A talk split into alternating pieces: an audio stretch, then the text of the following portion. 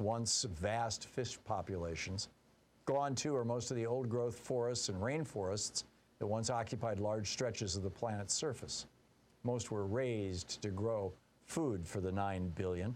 Some have been destroyed to provide living space for the hundreds of millions of climate refugees displaced by an average global sea level rise of about two feet. Gone too are the Arctic ice pack, the indigenous peoples who inhabited it, and the polar bears, sea lions, and many other species that lived in the far north. This, then, is the climate and population stability that the international community set at its goal in Paris way back in 2015. It's the time you've likely heard about many t- it's the future you've likely heard about many times and perhaps promoted without fully understanding what it would really be like. Net zero carbon emissions means that the rise in atmospheric CO2 has stopped, but at historically unprecedented levels. Will humanity survive on a planet where the climate patterns that all living things that have, rel- have relied on for 12,000 years have permanently changed? Where the last of the large fish and wild animals are on a path to extinction? And where human activity has taken over nearly all the land needed for diverse ecosystems? We might, but we might not. We don't know. We can't know. The path of humankind in this scenario is a risky one from which there may be no turning back. Fortunately, there's another future still available to humankind. It's New Year's Day 2050. Last month, December 2049, NASA's observatory on Mauna Loa, Hawaii reported that atmospheric carbon dioxide had dropped back below 300 parts per million for the first time since 1910, finally returning to levels that humans have survived long term. We're back at a safe harbor, the climate range in which humanity spent its history. We made it. The age of climate catastrophe is over. People celebrate with fireworks and parties across the globe. We've overcome the existential threat posed by runaway climate change and restored a climate that will allow humanity to survive, to survive and flourish. To be sure, the disruption of climate by human activity has left its mark on the planet. Some peoples who inhabited island nations or the Arctic tundra have had to relocate and may never return. Some coastal regions have been flooded. We've paid a price for decades of delay. But the worst potential effects of climate change have been averted. In most regions, farmers now know when to plant again. Harvests are reliable again. The coral reefs are well on the road to full recovery. So are the fisheries on which much of humankind depends. The hellscape of huge wildfires that once dominated the American West is now a fading memory. The 1 billion men, women, and children who live in regions of Asia, Africa, and the Americas that were threatened by catastrophic flooding and who expected to become climate refugees can now remain home in safety. Extinction rates of plant and animal species have returned to their pre industrial levels. From this vantage point, it's difficult to reti- recall a time when the concept of climate restoration was an unfamiliar one. Decades ago, during the first half century of climate action, few in the scientific community discussed climate restoration. It wasn't until 2015 that anyone proposed it as a serious policy goal. It wasn't until 2022 that a concerted effort was launched to convince policy leaders to make it a priority. Yet now, just 28 years later, it has been accomplished. The first scenario described above, the one in which we achieve net zero emissions yet still suffer unpredictable and potentially disastrous long term impacts from climate change, is rarely invoked in the popular discourse. Yet it's all too plausible. In fact, if we stay on the current path, it's absolutely predictable. In private conversations, I've heard many scientists and other experts acknowledge the possibility of hideous social dislocations and possible extinction of the human race, even if we do achieve net zero emissions by 2050. But very few are willing to say so in public. The book is Climate Restoration The Only Future That Will Sustain the Human Race by Peter Fiekowsky and Carole Douglis.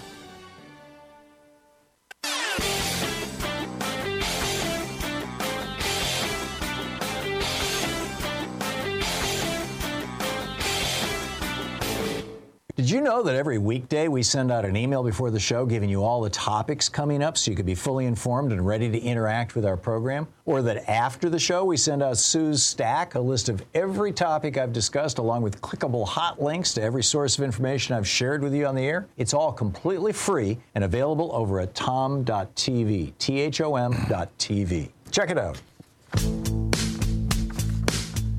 Welcome back.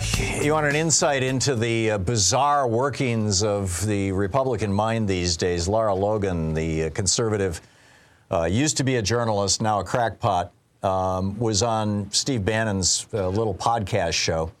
And uh, she said, and I quote, this country was a Christian nation from the beginning. It was established as a Christian nation. It was established on the principles of Judeo Christian civilization. But there are not 400 religions in America at the time of its founding. There was one, and that was Christianity. Apparently, never, nobody ever told her about uh, Benjamin Ishmael, who fought with George Washington, or Bampett Muhammad, who fought for the Virginia line or Peter Salem, who became a major hero when he was able to kill British Major John Pitcairn in the Battle of Bunker Hill, and then later served as a commander of the battles of Saratoga and the Battle of Stony Point. Or Salem Poor, a Muslim uh, slave who purchased his freedom in 1769 for 27 pounds and shortly left to join the Confederate Army.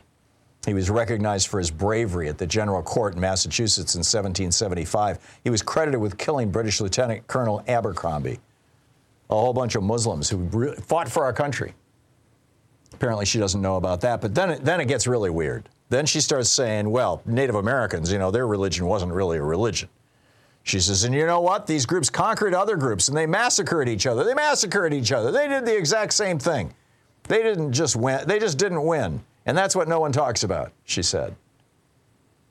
Well, yeah, there were some Indian wars, but by and large, North America was a fairly peaceful place at first contact in the 1600s, um, late 15 or throughout the 1500s actually, and it's well documented. I mean, it's in my book, the the Hidden History of American Democracy, at some length uh, about the Native American tribes. But just uh, this whole chauvinistic idea that the the only uh, the, the the only group out there that is capable of uh, having an honest religion or Christian. This is crazy. By the way, Mitch McConnell is giving a speech right now. He's saying that he's going to step down as Senate leader uh, in November. Uh, this is going to be interesting. There's going to be an interesting scramble there among Republicans. So, what's on your mind today? Let's pick up your call. Sean in Stamford, Connecticut. Hey, Sean, what's up? Oh, hi. Uh, you sort of stole my thunder, Thom. There was a mentioned thing about Michigan. Mm-hmm. And what happened here locally on the news, uh, our CBS station here, basically they mentioned exactly what you said about how they praised Trump and like and um, diminished Biden, despite Biden doing much better than advertised. Yeah. And uh, Farron Cousins mentioned that on his uh, show on YouTube this morning. Mm-hmm. So good going on your part for nudging that. Yeah, and but Farron's a good guy. Disgusting I, I, I to like know Farron that the station here in New York is owned by the network, not owned by Sinclair or some other outfit. Mm-hmm. So the network should be more out there saying, "Hey, this is." No, they've, they've got their narrative. Why are we they, telling the, the, the lies to telling the truth. Yeah, the American press, which makes its money based on how many people watch, you know, on clickbait. Basically, they make they, they make their money on on eyeballs and clicks, and they know that the word Trump, the name Trump, draws eyeballs and clicks. It's just that simple. Uh, you know, uh, you, you, see this on left wing media, you see it on right wing media, you see it right across the board. And the reason is fairly obvious. I mean, as humans, we are wired to be wary of threat. You know, I keep using this metaphor, but I think it's a good one. You know, if you're if we were sitting in, in your backyard having having uh, you know a barbecue or something, and uh, sitting around the table, and a poisonous snake was slithering around in the grass, suddenly all of us would be paying attention to the snake rather than what anybody was saying or how the quality of the burgers, right? Um, you know, we are wired for threat, and Trump is a threat. He's a threat to American democracy. He's a, a threat to, to the, established order. He's a threat to law and order. He's, he's and, and so you know we can't stop talking about him. And when his name shows up, we we are forced to pay attention to it because it's a very real and danger and present threat. But but the media are downplaying that tremendously. That, at least tell the truth. Yeah, yeah, they really should. I mean, Biden did better than expected yesterday, and only slightly worse than Barack Obama did when he was being condemned not for policy positions but for being black, you know, by by Michigan Democratic voters. And and and and Trump underperformed. He you know he, he only got 60% of the vote. I mean he's he's he's losing again to Haley. It's but the media will not tell you that. I, I you know I, I suppose the good news, Sean, is that it will be easier for Biden to beat Trump than it will be for him to beat Haley. Uh, knock wood, and uh, at least according to all the polling and the conventional wisdom right now. So if the media is hell bent for leather to have another Trump, you know, uh, Biden rematch because they think that will make them the most amount of money, you know, think back to Les Moonves, the president of CBS, telling his investors, you know, keep it up, Donald. It's bad for America, but you're making a pile of money for CBS. If they're committed to that, it probably means that the outcome will be that Joe Biden is president again for another four years. But we'll see. Sean, thank you for the call. Malcolm in Blue Bell, Pennsylvania. Hey, Malcolm, what's on your mind today? Hey Thom, two quick, real, two real quick points. With in regards to Trump and the classified documents, our society is so broken that even if you sold them to another country, I think the MAGA base as well as politicians would just say it's capitalism and he's a smart businessman. I and agree. so forget about national security. He's going to keep us safe. He said he would, and it would be a non-issue as it is to this day. They're not really threatened by any of the lost, lost documents. If anything, they're pushing for immunity. Yeah regardless of who was a member of Mar-a-Lago and, you know, even the fingerprints on these documents. Yep. That's just my, my point number one. Secondly, uh, a couple weeks ago, you were talking about Texas and a law about having an ID, and you thought that it was for voting on the population in Texas, like, and somewhat of a new voting law. But I just want to tell you, in California and many other states, it's illegal for someone over the age of 18 to be outside without identification and I think it has to do more with um, if you're caught without ID, the police and they make contact with you, they can arrest you until they determine who you are. Yeah, that's that's not that does not mean that it's illegal to be out without ID. It means that if they believe that you've committed a crime, which they would have to do, they would have to establish some basis for stopping you. And if they well, believe nowadays, you committed a crime and you don't have identification, they can hold you until they identify you. That that's a completely different thing than saying it's illegal to be out without ID.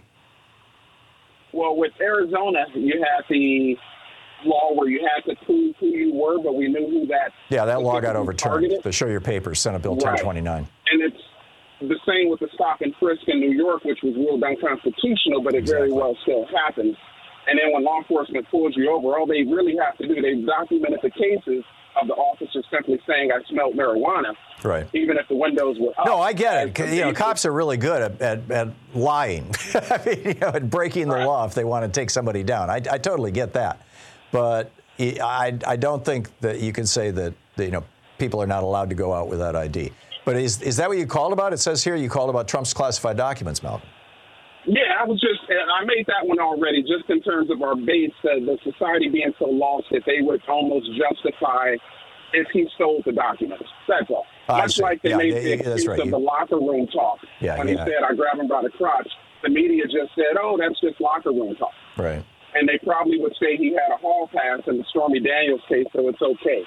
That you know, his wife was pregnant because we had a hall pass. It's all you good. know what's just breathtaking is can you imagine Malcolm either Joe Biden or or uh, Barack Obama doing any of these things?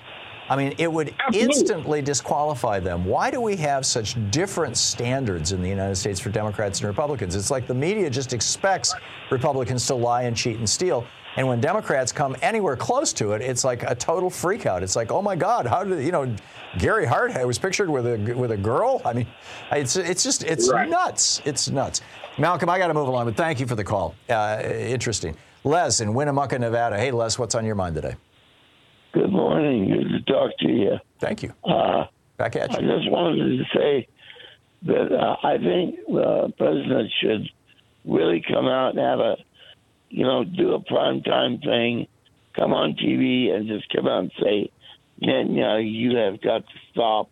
You've got to stop it now, or you're going to be in a position where we're going to have to cut off any aid for you at all. You're talking And Israel. you have to let Yeah, Israel, and you're going to have to let, and you're going to have to let aid in. Yeah. And we're, we're yeah, you know, I agree. I've been saying this for weeks now that that we we need to. Uh, yeah, we've got some considerable influence over Israel. Not to mention, I mean, pro- probably the largest among that. Uh, although moral suasion should be important, but the, the largest is that we give Israel three billion dollars a year. I mean, that came out of the Camp David Accords. That that Jimmy Carter established that we give three billion dollars a year each to Israel and to Egypt, and uh, not to mention all the weapons that we sell them. And Biden should be saying, no, you know that you guys are consider yourself cut off until you get your act together. We we are not going to tolerate any further war crimes in Israel. This is yeah, this is yeah, this is not something enough- that should be enough. happening. Enough's enough. It's like Yeah. talking to, like talking about Trump. He's Yeah. nuts. Well, and and, and hopefully, hopefully the uh, yeah, thank you, Liz, and hopefully the vote in Michigan, uh, even though it wasn't you know a drubbing, it, it, it was a hell of a message. I mean, let's be clear about this. This was a hell of a message, and Biden needs to listen to it. We'll be right back. 45 minutes past the hour. You're listening to Thom Hartmann. Visit thomhartmann.com for audio and video archive. Right back with your calls in just a moment. It's the Thom Hartmann program, taking back the mainstream media three hours a day, five days a week, right here. Stay with us.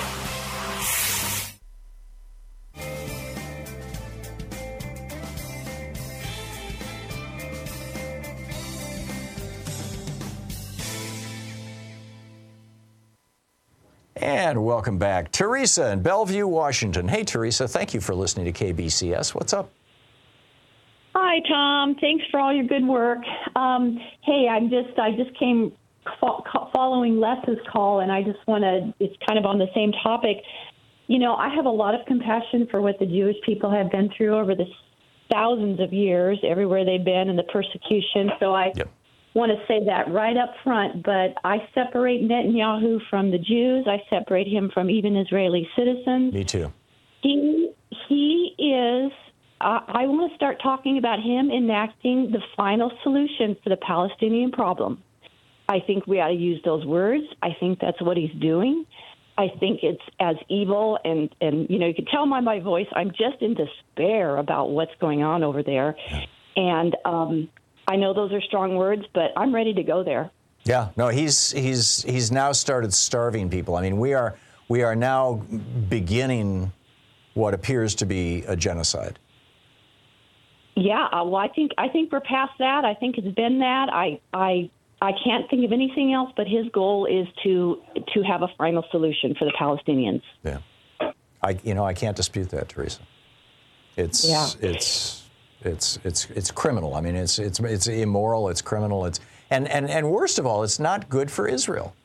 I mean, there's there's no possible benefit that Netanyahu gets other than staying out of jail for another year or two if he can hold on to his position as prime minister. There's no possible benefit that he or Israel gets from from killing tens of thousands or you know ultimately even hundreds of thousands. Uh, We're, we're looking now at disease spreading across Gaza. We're looking at famine spreading across Gaza, and and like I said, that that is genocide.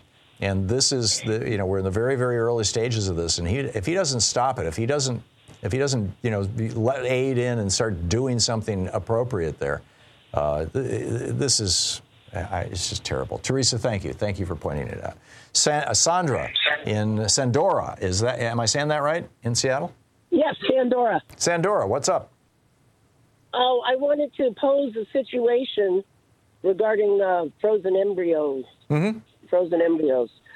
So let's say there's a burning building, and there's two two rooms in the building, and one room has like let's say 30 frozen embryos.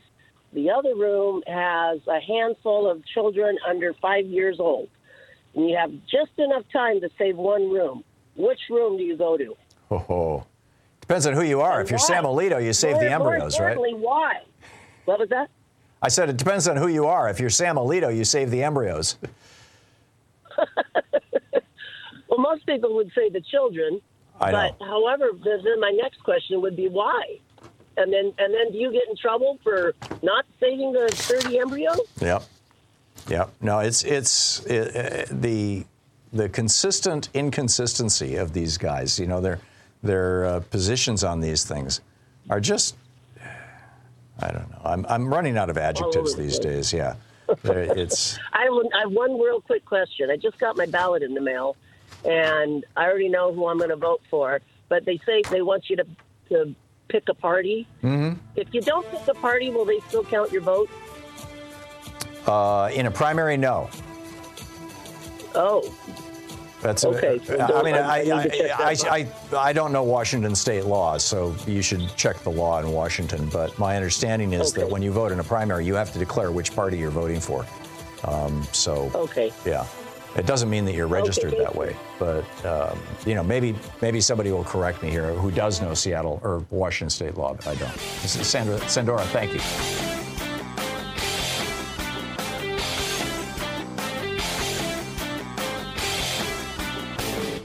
Hey, thanks so much for sharing our program and for reaching out to our stations and sponsors and letting them know that you're listening. It really means a lot to us.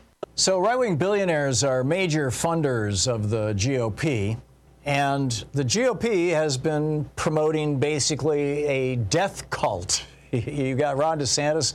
Uh, most recently, signing a law that eliminates legal liability for medical professionals who refuse to provide services to people in crisis if uh, it violates their moral, ethical, or religious convictions. Um, the uh, Democrat, the uh, Republican Party has picked up from the Democrats, uh, actually, ironically, weirdly.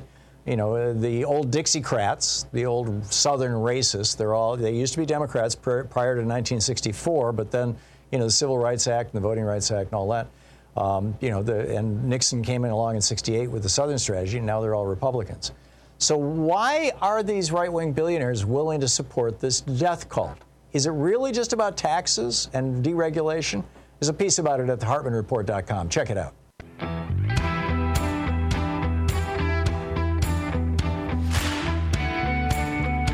Welcome back. Picking up your calls here. James in Federal Way, Washington. Hey, James, what's on your mind today?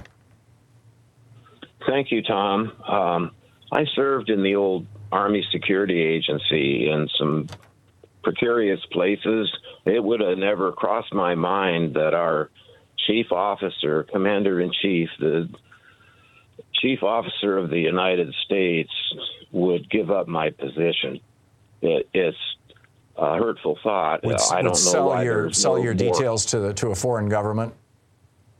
Uh, yes, and we we believe we've lost people over this, and I want to know what Rand Paul took to Putin. I believe that the Uh, Department of Justice should put Trump and Rand Paul both in custody and start interrogating them. I think there needs to be a grand jury inquiry. We need to get- we need to get to the bottom of this. We need to find out what has happened to these missing documents. Exactly. People are not understanding how important this case is and the damage that this man has already done to our country. Yep. Amen. Amen. James, thank you. Thank you for. Uh, my bottom line, Thom. Thank you very much. Yep. Good talking to you. Thank you. My bottom line too. James in Miami. Hey, uh, James, what's on your mind today? Oh, it says Miami, Oklahoma. That's right. okay. Oklahoma. So what's I up, just James? wanted to ask. I wanted to ask you about. Uh, I seem to remember that corporations could not last forever. Correct. When they In most states, prior prior to the 1890s, in most states, corporations had a 20-year lifespan. There were some states where it was 10 years. There were some states where it was 30 years.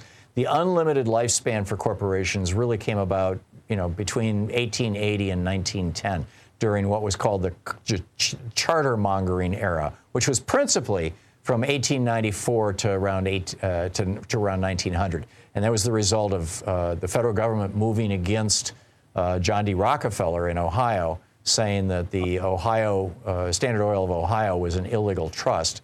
And so Rockefeller went public and he said, I'm leaving Ohio and I will move my business and all of the tax revenue associated with it to whatever state changes their rules so that my corporation can continue doing what it's doing that is currently illegal in Ohio.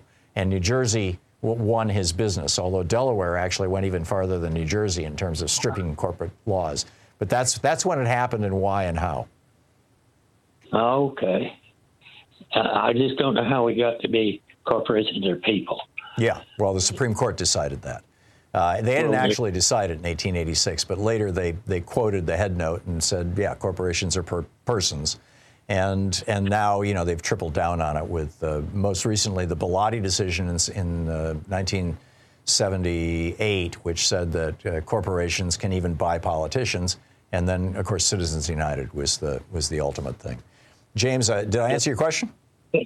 Yes, you did. Okay. I've got one more thing. I've heard sure. you talk about, you know, jokingly that Trump, the Antichrist.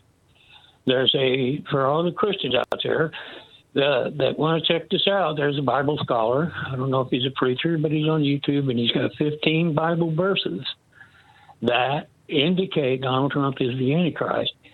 Even his logo, which is that giant T, he says is a uh, uh, a contradiction of the Bible, you know, the uh, Christian cross. Huh. But he's got it all laid out. They can, you know, you have to. They said God put the Antichrist here so that Christians could their faith. What's this guy's and, name? Uh, I don't know Thom his name, but it's on YouTube. You can find it if you go 15 Bible verses that indicate Trump is the Antichrist. Right. It's on there. It was, and he's got the Bible verses. I would suggest that people just read the Bible verses and find out, you know, indicate it for yourself because that's what, that's why the Antichrist is here, is so the Christians can save themselves and see through this thing. Yeah. So it may be important to a lot of Christians that, you know, they try to live by the Bible, and if they read their Bible, they can to me, it makes perfect sense. But yeah, well, I'm going to track the guy down, James. You've got my curiosity going here. I just made a note about it. Thank you very much. I, have got, got, to move along, but thank you, James, for the call. Uh, Alice in Olympia, Washington. Hey, Alice, what's on your mind today? Hello, Thom. This morning I checked my bank account, uh, and normally on the fourth Wednesday of the month, we get a deposit for my husband from Social Security for $467. Mm. This morning, I noticed there was a deposit for him of $351. So I called Social Security and told them the situation that they had gotten 351 and he Is it because oh. your Medicare premium went up? Uh, he said, "Well, check again on Sunday." And I said, "Is that related to the government shutdown?" And he said, check again on Sunday. And I'm just curious if anyone else has run into that, that that only getting partial deposits of our Social Security. It just made no sense to me. Yeah, I, I doubt it's that. My guess, Alice, uh, you know, Medicare just had an increase in their premiums. And that increase, I believe, took effect in February, um, which is this oh. month.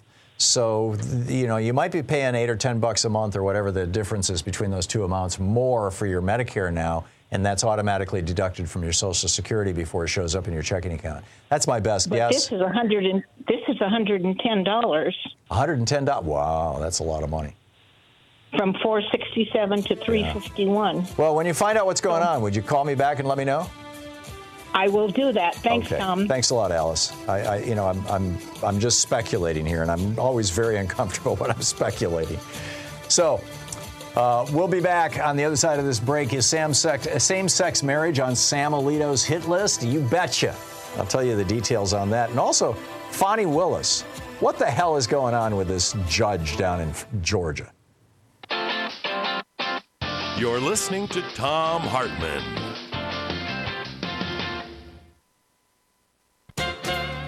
Recent congressional hearing on America's so called labor shortage, mega banker Jamie Dimon of JP Morgan Chase offered this insight. People actually have a lot of money, and they don't particularly feel like going back to work. Uh, Jamie, most people are living paycheck to paycheck. And since COVID 19 hit, millions have lost their jobs, savings, and even homes. So they're not exactly lollygagging around the house counting their cash.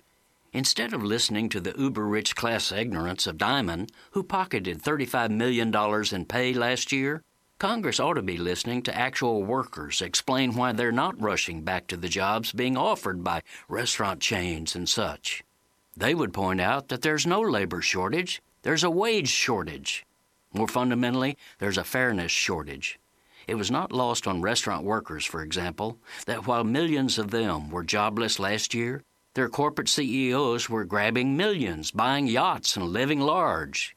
Yet, more than half of laid off restaurant workers couldn't even get unemployment benefits because their wages had been too low to qualify. Then there's the high risk of COVID exposure for restaurant employees, an appalling level of sexual harassment in their workplace, and demeaning treatment from abusive bosses and customers. No surprise then that more than half of employees said in a recent survey that they're not going back to those jobs. After all, even a dog knows the difference between being stumbled over and being kicked. To get the workers they need, corporate giants should try the free enterprise solution right at their fingertips. Raise pay, improve conditions, and show respect. Create a place where people want to work. This is Jim Hightower saying, for a straightforward view from workers themselves, go to the advocacy group onefairwage.site.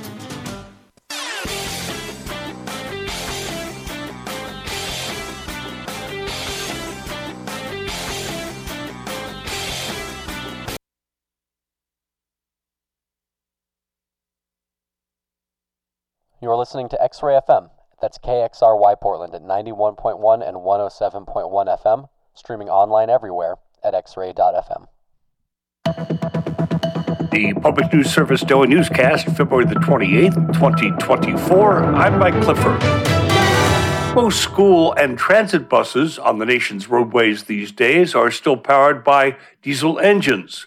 In Wisconsin and elsewhere, there is hope about the push to switch to electric fleets. The city of Racine has made headlines in recent years for leveraging federal funds to add more electric buses operated by its transit agency. And through the bipartisan infrastructure law, school systems like the Palmyra Eagle District have used federal grants to buy a handful of buses fitted with such technology. Susan Mudd is with the Environmental Law and Policy Center, a Midwest based advocacy group. She says it's encouraging to see this activity, knowing the benefits that come with it. The children or the riders on buses, including the drivers, will experience zero tailpipe emissions, which they now do because fumes unfortunately often get recirculated into buses. These models also prevent harmful emissions from floating through neighborhoods, especially when buses are idled. Mudd says this has a positive effect on human health as well as mitigating climate change, but even with federal support, she acknowledges there are still upfront cost barriers in securing electric buses. I'm Mike Moen. In late 2022, Wisconsin received more than $25 million in federal support to replace 65 diesel school buses around the state with electric ones. And French President Emmanuel Macron has openly discussed the possibility of sending European troops to Ukraine to help Kiev win the war against Russia. CNN calls it a potential major escalation to the largest ground war Europe has seen since World War II. They add the possibility of Western democracies putting boots on the ground in Ukraine remains remote. Macron's comments following a summit in support of Ukraine. Next, an update on an issue we care a lot about keeping newspapers alive. The University of Iowa's daily newspaper has purchased two small town papers as part of an attempt to keep local news alive in rural Iowa. Experts who study the practice of journalism say this acquisition might be the first of its kind. The U of I student run newspaper, the Daily Iowan, bills itself as an independent student paper with an audience of about 50,000, run by 100 student employees. It just bought the Mount Vernon Lisbon Sun and the Solon Economist.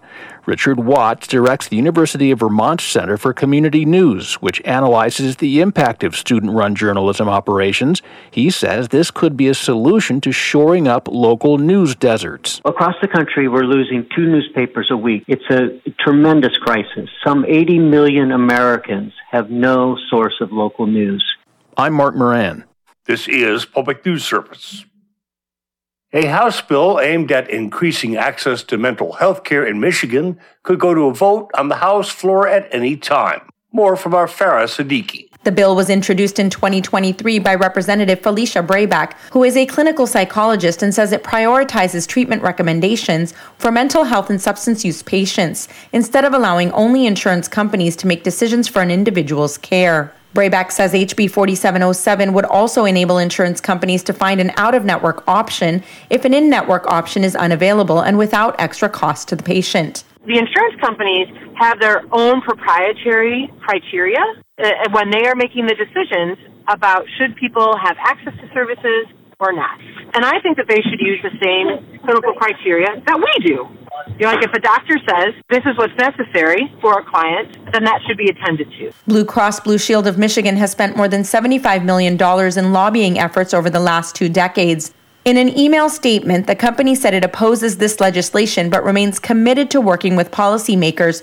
Now, from our Deborah Smith, Pennsylvania is a major source of greenhouse gas pollution in the U.S. A new study has identified a path for its industries to reduce their emissions by 80% by 2050. But additional efforts are needed to achieve this goal in the industrial sector. This roadmap to industrial decarbonization outlines specific strategies for each type of industry in the state to lower their carbon footprint. Report co-author Joe Goodenberry says nearly 60% of emissions come from fossil fuel combustion and natural gas accounts for roughly two thirds of the fuel consumption in the sectors. We're examining emissions from all notable industrial subsectors, uh, including fossil fuel extraction and delivery, uh, iron and steel, minerals, chemicals, refining, pulp and paper, and glass, among many others. Finally, Eric Tegethoff tells us the remote landscape of southeastern Oregon is receiving additional protections. The Bureau of Land Management has finalized its resource management plan for the southeast corner of the state, and it includes protections for parts of the Owyhee and Malheur rivers and canyon lands in the region. Michael O'Casey with the Theodore Roosevelt Conservation Partnership says it's an exciting development that will protect this sensitive landscape from activities like service development and road building. When that landscape is impacted, it's really hard to bring it back and restore it. And so it's really important to protect the places out there that are healthy and intact and resistant and resilient is a term that we use to stresses from climate change or whatever else. O'Casey says this plan still allows for traditional uses of the land like hunting and fishing. The BLM's final resource management plan for the district covers 4.6 million acres of public land. This is Mike Clifford for Public News Service, member and listener supported. Here's our great radio stations, your favorite podcast platform. Find our trust indicators at publicnewsservice.org. Welcome back to the uh, second hour of our program, Same Sex Marriage. You know, the, the Supreme Court ratified this across the nation, so even in right wing red states, you know, Oklahoma, Mississippi, Texas, Florida, if, if you're gay, you can get married. And Sam Alito is very, very unhappy about this. Now, this, this is, I, I, I'm, I will be surprised if this lasts another year, frankly. I mean, look at look at what they have been doing. Look at what they have said in um, in uh, Ob- Ob- Oberge- Obergefell uh, v. Hodges in that decision, which legalized or decriminalized, uh, however you want to say it, gay marriage. Um, he wrote in his dissent. He wrote, "quote." That holding exemplifies the danger that I anticipated in Obergefell, and namely that Americans who do not hide their adherence to traditional religious beliefs about homosexual content, conduct will be labeled as bigots and treated as such by the government. Uh, J- Justice John Roberts, excuse me, that was in a five page written statement complaining about uh, o- Obergefell. In, uh, in Roberts' dissent in Obergefell, he said the right it announces has no basis, the right to gay marriage, has no basis in the Constitution or in this court's precedents. Clarence Thomas weighed in in his dissent in Obergefell. He said the court's decision today is at odds not only with the Constitution, but with the principles upon which our nation was built. Sam Alito, in his dissent in Obergefell, said Today's decision usurps the constitutional right of the people to decide whether to keep or alter the traditional understanding of marriage. The decision will also have other important consequences. It will be used to vilify Americans who are unwilling to assent to the new orthodoxy. I assume that those who cling to old beliefs will be able to whisper their thoughts in the recesses of their homes, but if they repeat those views in public, they will risk being labeled as bigots and treated as such by governments, employers, and schools. And since then, uh, this uh, op ed by Bill Blum over on Common Dreams notes uh, Sam Alito has launched into a crusade to overturn gay marriage. In 2020, he joined Clarence Thomas in a wildly emotional dissent from the court's refusal to take up an appeal filed on behalf of Kim Davis, writes Bill Blum. That same year, in a speech delivered online to the Federalist Society, Alito complained that America is no longer, quote, inclusive enough to tolerate those with unpopular religious beliefs, and that religious liberty is fast becoming a disfavored right. Now, keep in mind, the only reason gay marriage got approved was because Breyer, Kennedy, and Ruth Bader Ginsburg all voted for it. Breyer, Kennedy, and Ruth Bader Ginsburg are all gone. And now we've got three right wing crackpots on the, on the court who are all Catholic and all fundamentalist. And, uh, you know, Tennessee, for example, just passed a law permitting public officials, including judges, to refuse to perform same sex marriages. And the best guess right now is that that Mississippi law, or that, excuse me, that Tennessee law that says you may discriminate, if you're a, a pastor or a justice of the peace or a judge or anybody else who's legally empowered to, to consummate a wedding, if that's you, you may discriminate against people based on, on you know, their gender identity or whatever you want to call this, the, the, the fact that they're gay or lesbian or trans. This is just so wrong. And that case, that Tennessee case, that Tennessee law, I guarantee you, within the next six months, you are going to see that somebody's going to sue over that in Tennessee. Some gay couple is going to sue over that, and it's going to go to the Supreme Court. And Clarence Thomas and Sam Alito and Amy Coney Barrett and Neil Gorsuch, the, the, the whole crackpot crowd, Brett Kavanaugh and John Roberts, they're going to use that they're going to use that case. I'm predicting right now. Now, I, I, realize I'm not always spot on with my predictions, but, you know, more often than not, I am. I am predicting right now that this Tennessee case will be used to overturn gay marriage, which raises the question what happens then? I mean, right now we're seeing an exodus from red states of women who are of childbearing age simply because they're afraid if they ever get raped and impregnated, they're, they're out of luck. They're going to be stuck with a rapist baby for the next 18 years. Not to mention the dangers associated with pregnancy and childbirth. So already we have people fleeing those states. You've got people who are fleeing Florida right now because they have trans kids. This is happening in a couple of states that are criminalizing, uh, you know, uh, gender affirming care to children, and these people are leaving these states. It's like America is going through this sorting right now. We, we kind of went through this in the 60s and 70s around race and schools, you know, and the whole forced bushing thing. And, and there was the, uh, a noticeable increase in the essentially resegregation of America.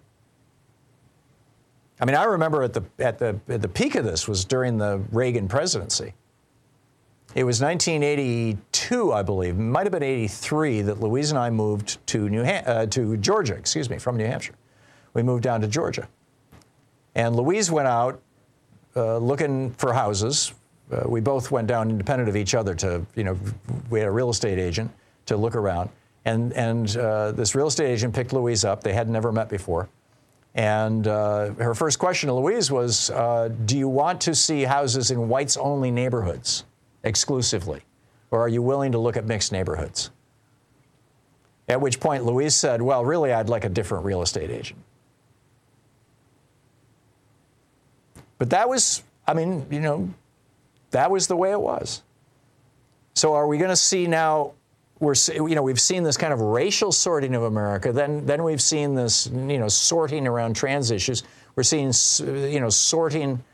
You know, each one of these issues is is causing. Uh, you've, you've also got, I mean, up in Idaho right now, you've got a bunch of wealthy libertarians who have bought a bunch of land on the on the northwest side of Idaho. They're they're also trying to take over the uh, northeastern side of Oregon and turn it into one giant new state. You know, they're leaving they're leaving other states to go to Idaho to try to turn Idaho into a libertarian paradise. How far does this go? And when the Supreme Court finally says, no, gay marriage, we're, we're going to overturn that. You know what's going to happen, of course, is that blue states will recognize gay marriages and red states will say, we don't recognize this anymore. You're not married.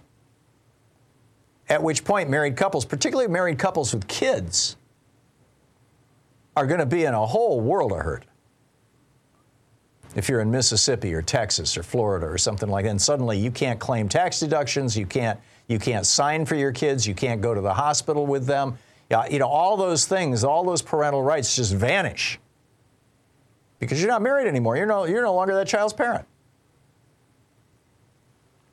This is, this is nuts.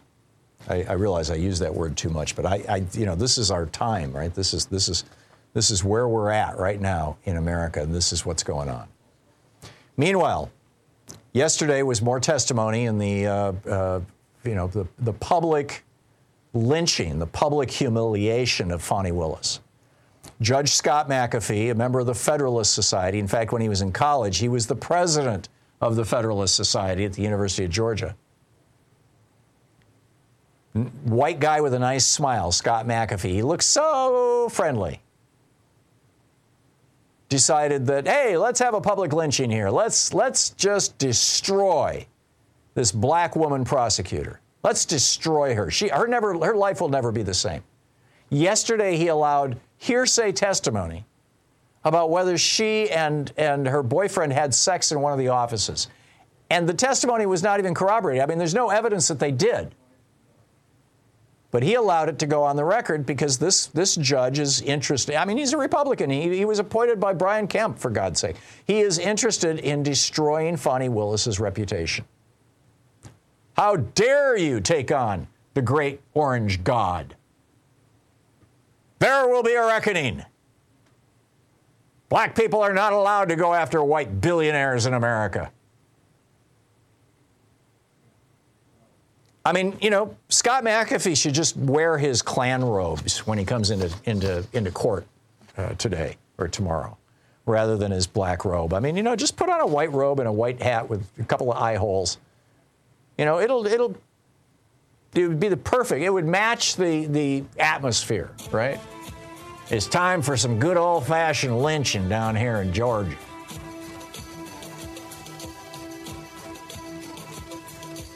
I'm just astonished by this, too. And Trump now has declared himself off the hook. Last night he was like, ah, oh, see, proof. This case is over. Over on his Nazi infested social media site. Incredible. This is the Thom Hartmann Program. In just a moment, I got to share an amazing geeky science with you about how conservatives think and how to speak to conservatives as a result of knowing how they think. Stay with us.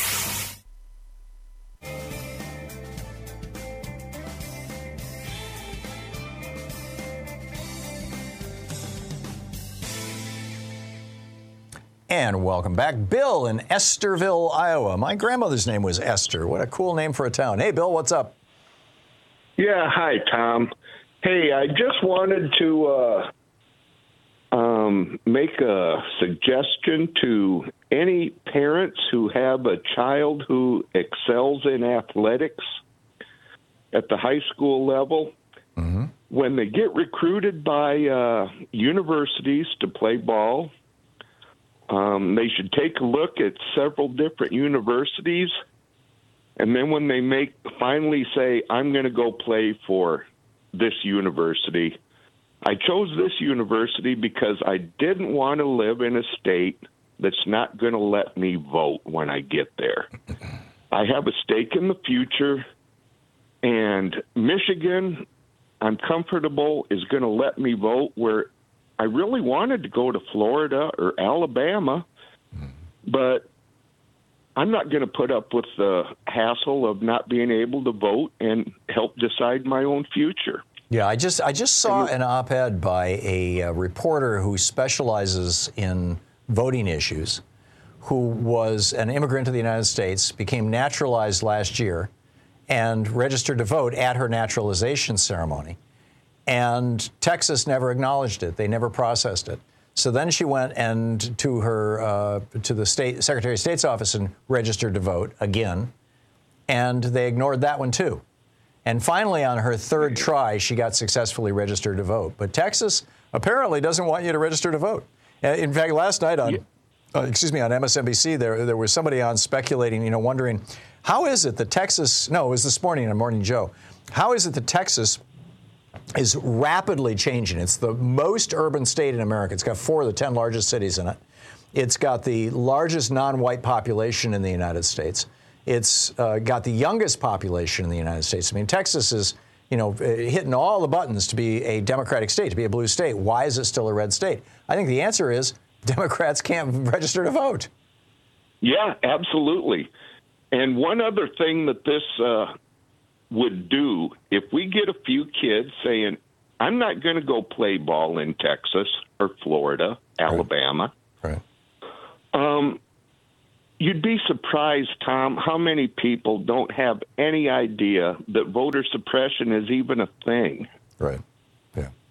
The Um, problem, Bill, is that a- you know if you're if you're a kid and you're looking at going to a college to play prof- to play sports, you know, on a sports scholarship, you're talking big bucks. You're talking huge opportunity. You're talking life changing stuff. I can't imagine that any 18 year old is going to make that decision based on where they're going to be able to vote. I, I realize, you know, you and I can get all high and mighty about it, but I, I just don't think it's going to work. I don't think it's going to happen. Well, what what I'm getting at, Thom, is all these universities they have a newsletter, and they talk about the prospects that are considering coming to play for our university. Right.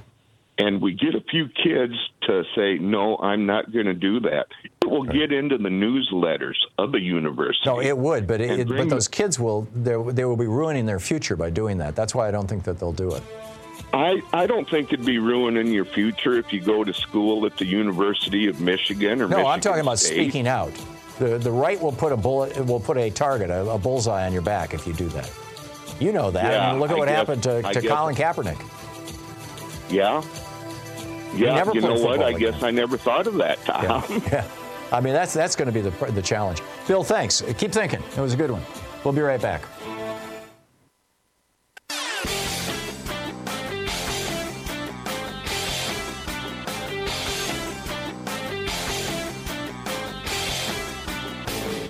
Change starts with you. You can be calling your Democratic or Republican representatives to let them know what you think by calling 202 224 3121. It's the Capitol Switchboard. It'll get you right through to them.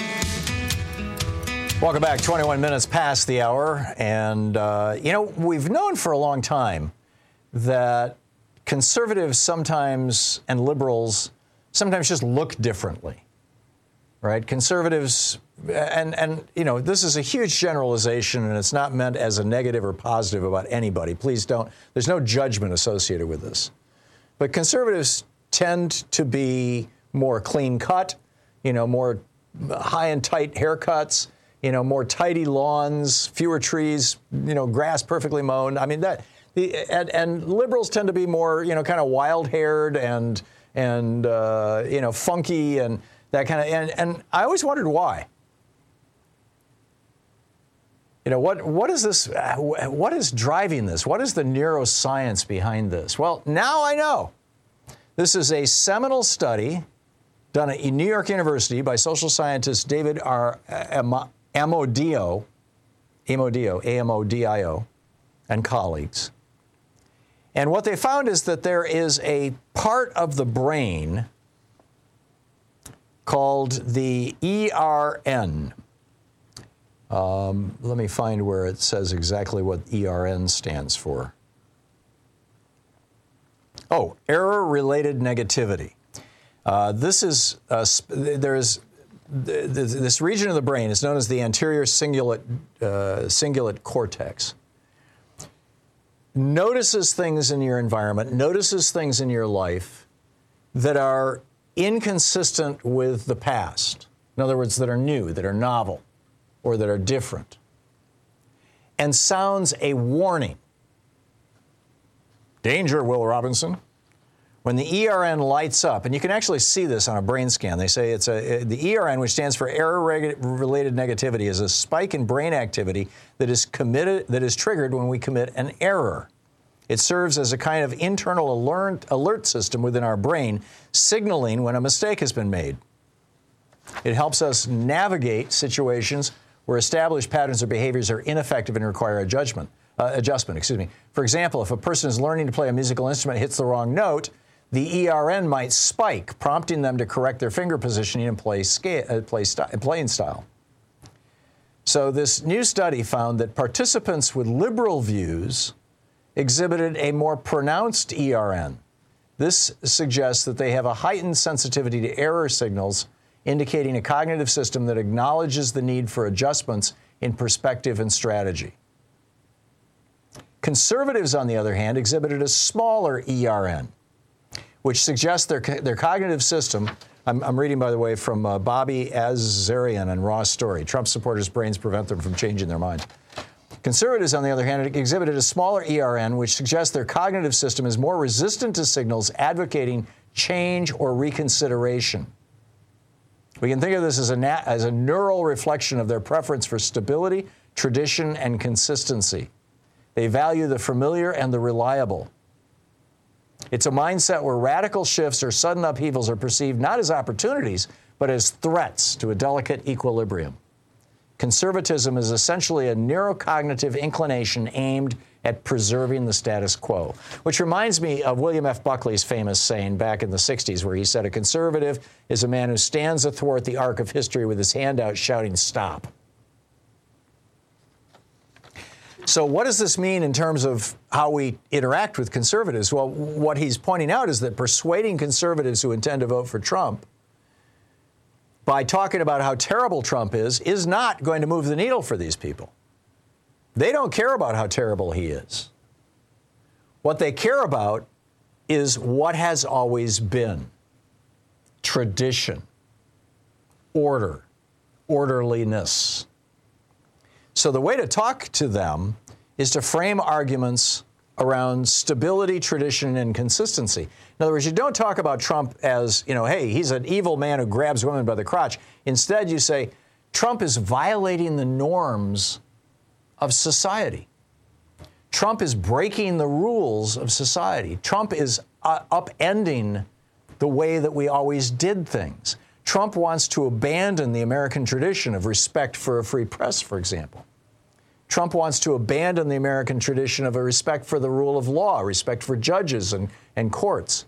And if we could pound that over and over, so every time Trump comes out and attacks some judge, conservatives are thinking, wait a minute, he shouldn't be doing that. You're not supposed to attack judges.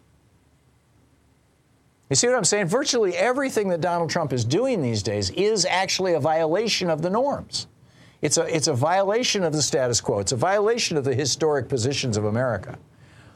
Now, where conservatives are with Trump is where they think he's trying to take us back to the norms, right? Trump wants to reestablish segregation. Trump wants to kick out the brown people and make America white again. So that appeals to conservatives.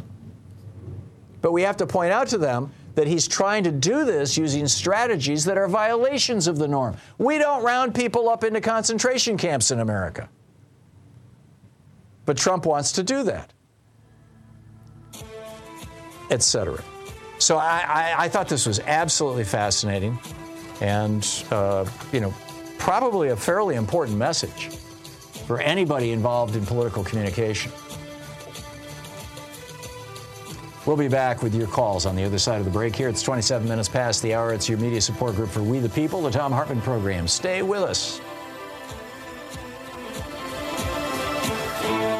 You're listening to the Thom Hartmann program. Call 202 808 9925. You are listening to America's number one progressive radio show. I'll be right back with your calls.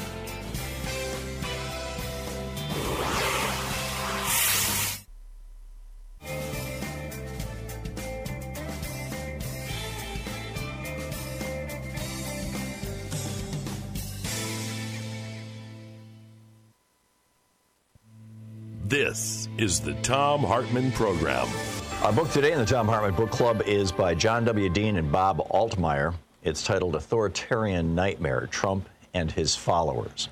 Uh, this is from the first chapter starting on page 19. Uh, COVID 19 and authoritarianism in America, a tale of two diseases. From time to time, American presidents have thoroughly pinned themselves to disastrous positions. Lyndon Johnson's decision to get heavily involved in Vietnam comes to mind, and Richard Nixon's insisting on a cover up. Donald Trump told the American people over and over that the COVID 19 virus was not worth worrying about. It was just like the flu. He had it completely under control. It was not going to affect anything. And he meant it. He did practically nothing to protect America, and he kept the government from doing much as well, even though its medical officers and scientists were pleading to do something. The United States is projected to lose more than 200,000 lives in 2020. This book was written back in 2020 because of Trump, more than we lost in Korea, Vietnam, 9 11, Iraq, and the war on terror combined. No previous president, however, has tried to change history when his actions became an undeniable catastrophe. Lyndon Johnson, for example, chose not to seek re election in 1968 when he saw how deeply divided the nation was over the war. He did not say, I never said we should send troops to Vietnam. Richard Nixon resigned when he saw that he would lose the impeachment vote in the Senate in 1974. He did not say, I was never involved in the cover up of Watergate, when his secretly self recorded conversations said otherwise. But friend and foe must agree that Donald Trump has tried to deny the undeniable about his reaction to COVID 19. He, he says he always took it seriously. He said he knew it was a pandemic before anybody else. He says he never said it would miraculously disappear once spring came. He says he reacted perfectly to the danger 10 out of 10.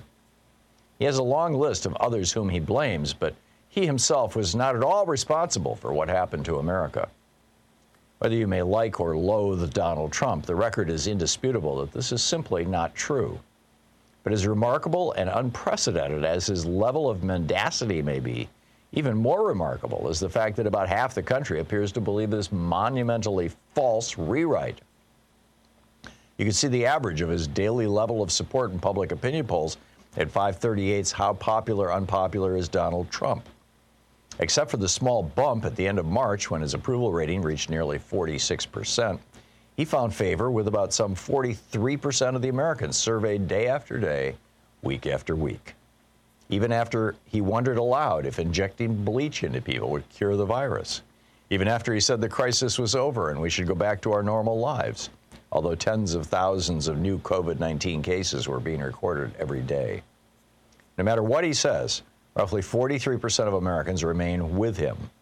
You must wonder is there anything he could say or do that would change the minds of his supporters? As the United States was reaching its 100,000th COVID 19 death, a white policeman in Minneapolis was recorded on video by a passerby murdering a black man who was handcuffed and being held down on the pavement by, uh, by a knee on his neck for nearly nine minutes. The man, George Floyd, begged for his life. The policeman, hand casually in his pocket as he pressed his knee on Floyd's neck, showed supreme indifference before cameras as the onlookers begged him to stop. Floyd's dead body was removed by an ambulance, and the video was posted online where it went viral. Small protests broke out that night, May 25th, in the city, and more occurred the next day. When the horrific video became a national news story, demonstrations against police brutality grew and spread to other cities. On May 27, President Trump tweeted he had ordered the FBI to investigate the killing. The next day, he told reporters in the Oval Office that the video of George Floyd's death had been very shocking and was a very bad thing. But when asked, he refused to say whether the police officers involved should be charged with murder. Reports from the White House suggested Trump was torn between two groups of advisors on what he should do. One group wanted him to be sympathetic with the African American community. The other camp reportedly warned he would lose measurable support from his base if he did not take the side of the white policemen and condemn the demonstrators as radical leftists and terrorists themselves. Trump stood at a potentially historic moment in his presidency when he could have helped rectify 400 years of unconscionable racial injustice and head off the biggest outbreak of racial protests the country had seen in 50 years. He had a chance to do what a president should do unite the country in time of peril and try to solve its problems. It was most definitely not the time to fan the anger of the black community, city mayors, and various governors by attacking them. But if you know anything about Donald Trump and the people in his base whom he wanted to please above all others, you could have predicted which way he was going to turn. Trump became president with a reprehensible record for dealing with racial matters. For example, in April 1989, a white woman jogging alone in Manhattan's Central Park was assaulted, raped, beaten, and left for dead. The book is Authoritarian Nightmare by John Dean and Bob Altemeyer.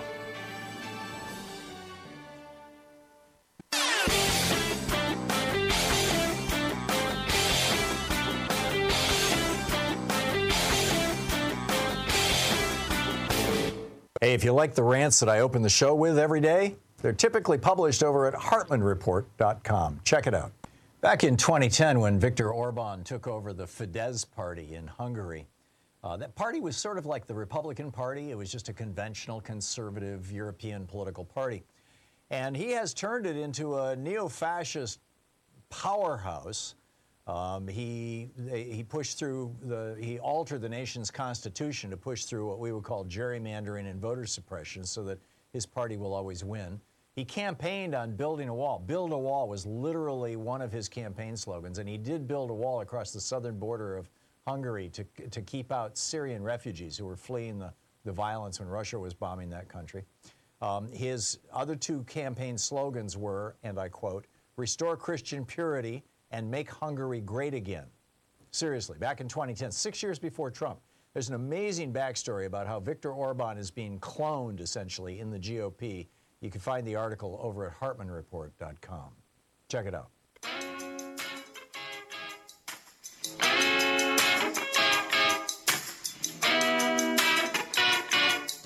Welcome back. 35 minutes past the hour, and uh, let's see. Have I covered everything? Geeky science? Yeah, we have. Hey, let's pick up your calls here. Uh, Kim in Spokane, Washington. Hey, Kim, what's on your mind today? Uh, hi, Thom. Thanks for all you do. I was calling about the Washington primary. I have my ballot in my hand, and on the uh, mailing envelope, they, it is required that you check Democratic or Republican, or your vote will be invalid. Thank you. That was my guess, and thank you for uh, confirming that for me, Kim. I appreciate that. And also, I wanted to ask you have you seen the latest uh, Medicare Advantage uh, ads on TV? They used to be with Joe Namath and some other people. Now they're hitting it hard as Medicare Part C and right. offering groceries and things like that, as well as utility bill payments. Oh, God. There's no end to this scam. I mean, there's just no end to it. They, they, will do anything they can to sign you up because once they've had you for more than a year, you can't escape their clutches, or it's very, very yeah. difficult. And and uh, yeah. go ahead. Yeah, well, I heard recently that 50% of the people on Medicare now are on Medicare Advantage. 51%. Is that accurate? Yep, 51%. Holy cow. Yep. And any day now, the Republic. I mean, if the Republicans ever seized uh, complete control of the government again, um, or or when they do, I suppose I should say. You know, the first right. thing they're going to do is they're going to declare the Medicare Advantage experiment a success and shut down traditional Medicare. And then they're going to roll yeah. out Social Security Advantage, where you can have a contract with Citibank or Goldman Sachs to handle your oh, retirement God. funds. No, this is what George W. Bush campaigned on in 2000 and 2004. He did a 20 city tour p- promoting Social Security Advantage. I mean, he was the guy who brought us Medicare Advantage in 2003. Mm-hmm. So, no, this right. is part of a much larger plan, Kim, and they're rolling right along. Kim, thanks for the oh, information on you. the Washington State voting. I appreciate that. And thanks for the call. TJ in Jacksonville, Florida. Hey, TJ, what's on your mind today? Hi, it's PJ. Oh, um, PJ, like like uh, uh, Peter, John, as opposed to T, yeah. like Thomas. Okay, got it. Thank you. Yes. Okay, yeah. Hi, it's good to talk to you. I haven't talked to you in years. but it's not because I'm mad at you, it's because I just haven't had much to say. I've been following so much news. The thing that I wanted to tell you about was about abortion. Mm-hmm. And the reason, I know the reason that the Republicans have to dance around the issue. The reason is because back in 19. Uh, 70. That's when they passed abortion. The reason was because of the thalidomide scandal. Do you recall the thalidomide scandal? I do, but that was in the 60s, and Roe v. Wade That was in was in- 73. Yes, that was in 62 that the thalidomide scandal hit the USA. Well, only only And- weekly. Most of the thalidomide babies were in Europe. I, I don't think thalidomide was approved for pregnancy in the United States ever. It was not approved to free the United States, but it was approved and being used in 42 other countries. Right. And in uh, Great Britain, in uh, the UK, it was approved. But what was happening is the children, you know, were born with horrible uh, defects, birth right. defects. Right. Mostly missing limbs. And- Yep. Yes, yes. Well, um, there was a TV show called um, Romper Room. Do you remember that? I do. With Romper- Miss, what's her name? Miss Nancy or whatever? Yeah, I right. remember. It I remember depended the, on where you were, Yeah. who who was the host. Oh, they did I think it was versions. Texas that it was Miss Sherri. Miss Sherri. I remember Miss Sherri, yes, with, with lamb chop. Yes. Well, this was in the romper room thing. Miss Sherri, whose real name was Sherri Fink, Finkbine, uh, Miss Sherri got pregnant, and she and her husband were so elated. They were so happy. They wanted that baby so bad. But her husband was a pilot for a commercial airline, and she was feeling really not well, and because of the the morning sickness and trying to work, Right. and so he was in Great Britain, and he picked up some thalidomide for her. Oh my God. I had Yeah. no idea. So she had a thalidomide that- baby. Right. So she was Ah. taking thalidomide to help fight the morning sickness. Right. When Which the is what it was prescribed for. Thalidomide scandal. So what does up. that have to do with abortion? Okay, so what she did is she declared that she was going to have an abortion, and it was illegal in the United States. Right. She could not have an abortion, no matter what, Right. in the United States. So she and her husband flew to Sweden. This was all over the news. They flew to Sweden where she could have an abortion. Right. And then that changed how America looked at abortion. What year was that? All of us, that was, um, I'm not sure, but we can find out by going to uh, Planned been the very early 60s, yeah. So you It think was- that that was, was- the event that, that sparked, that, that, that created some of the social pressure on, on the Supreme Court for Roe v. Wade? Yes, yes, because Interesting. what the reason that they were saying you should pass abortion for medical purposes. Right. Right. Well, that's the kicker because Yeah. if you pass it for medical purposes, then are you killing the child?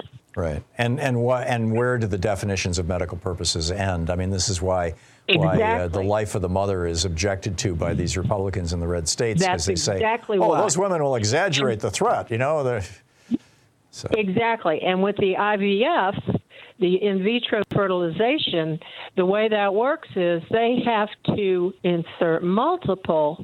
Uh, they they Right. form multiple embryos, right. and they pick the most viable. Right. And so, if you throw away those embryos, then it's like the the. Right. This this is why back what- in the early days of of uh, IVF, you were having you know mothers you know oct- octuplets, you know eight babies coming out, but, you know, and then they got smart about it and they said, okay, we're gonna you know we're gonna implant eight of them to increase the probability that you know at least one will stick. But if more than one sticks, we're going to determine who's genetically healthiest, and we're going to abort the rest of them. You're absolutely right. Right. Yeah. And so that's how the Republicans are stuck right now because it's like you, can't say you can abort in one instance and you cannot in the other. Exactly like what had happened at the very beginning. Yeah, either um, either you believe life begins at conception or you don't. I mean, that's the bottom line, and and uh, they're going to try and have it both ways. I, it's it's They it's can't. fascinating. They Yeah, no, couldn't. you're absolutely right. And watching them, you know, try to wiggle out of this. PJ, thank you. That was brilliant. You know, you, you, you- I appreciate your uh, your call, and uh, it's been a while, but that was that was worth it. Thank you so much. Brady in Dalton, Georgia. Hey, Brady, what's on your mind today? It's been a long time since I've been in Dalton, Georgia. It's a beautiful little town. What's up? Well, Thom, we're still here. Come see us sometime. I appreciate you taking my call. Um, what I want to talk about is uh, the world leadership today. When you consider politics and business and that type of thing, I think we're electing people now that tend to be narcissists, sociopaths, have a lot of hubris, authoritarianism. Um, At least on the GOP side, yeah. Yeah, that, it's mostly GOP, and those are the people we, we're putting in these power positions. You know, the governors and all that. But those folks, they have no regard for anybody else. Um, the hubris, they believe that that that what they say, what they do, what they believe, it's the only thing that really matters. Yep. Other people's opinions and thoughts and considerations don't really mean anything to them. Yep.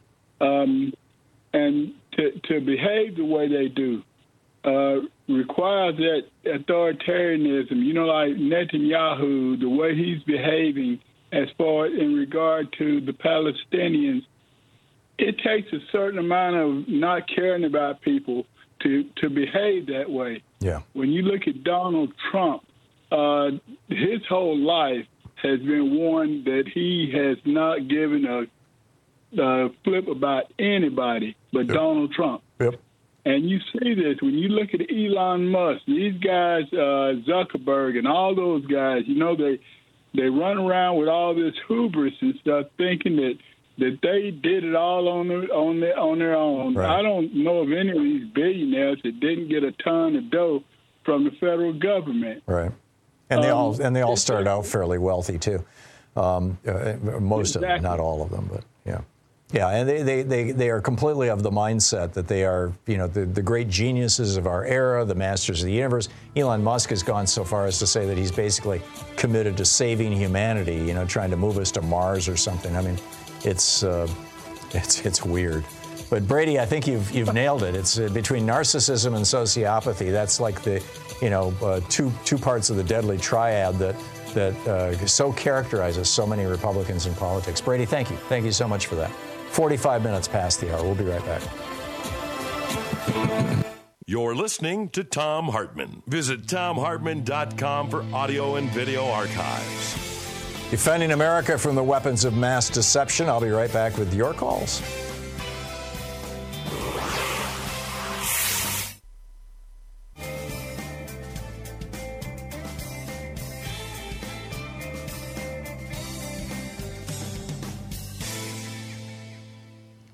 Welcome back. Bill in Ethridge, Tennessee. Hey, Bill, what's on your mind today? Hey Thom, how you doing? Good. What's up? It was a uh, about I don't know if it was the first part of this week or last Friday maybe. You had a fella call in. He was a little upset with uh, inflation Mm-hmm. about paying twelve bucks for a Big Mac and a fry and a cold drink. Right. And uh, I, I thought it kind of intertwined with the book you told us about, the Dangerous Woman. That, in a way, we are kind of responsible for inflation. I mean, we we keep going to these places like the McDonald's and the you know the Home Depots and the WalMarts and and paying whatever it is they choose to charge us. Did you see they're talking about surge pricing now at Wendy's, I believe it was? Yeah, yeah, That's I heard that yesterday. Now, you know, everybody's treating this like it's some radical new thing, but we've had surge pricing in restaurants for years. It's called happy hour.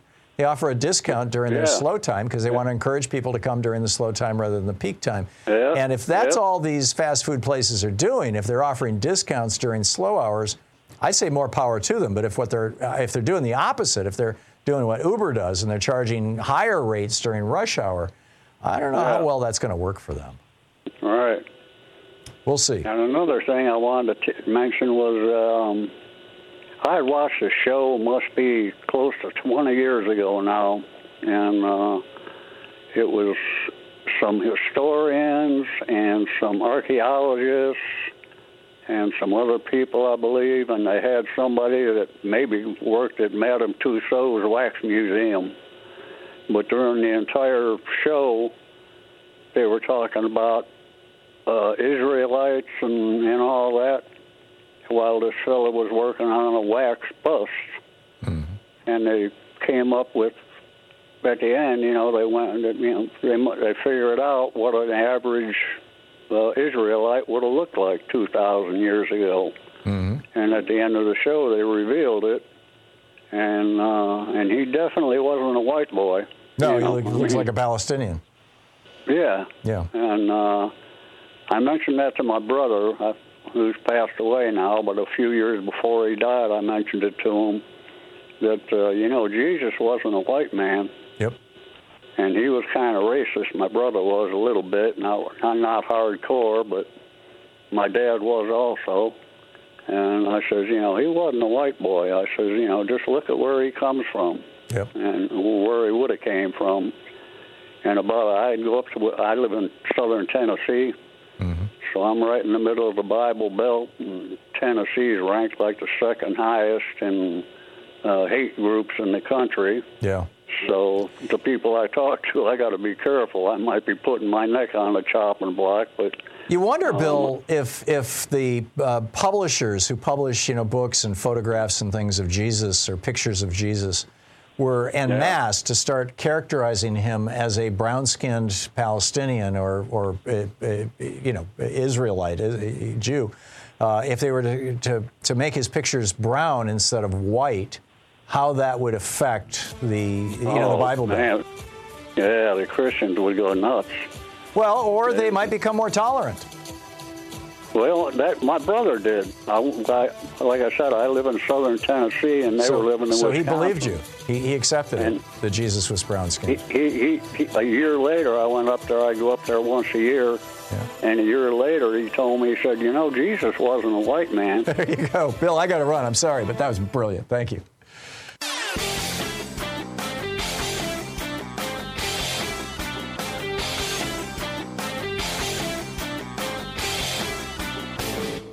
Help support progressive radio. If you're listening to us on a commercial station, call their advertisers and let them know you're listening. If you're listening to us on Pacifica, or one of our many nonprofit stations, please support them when they do their fundraising drives. Thanks for supporting Progressive Talk Radio and tag you're it.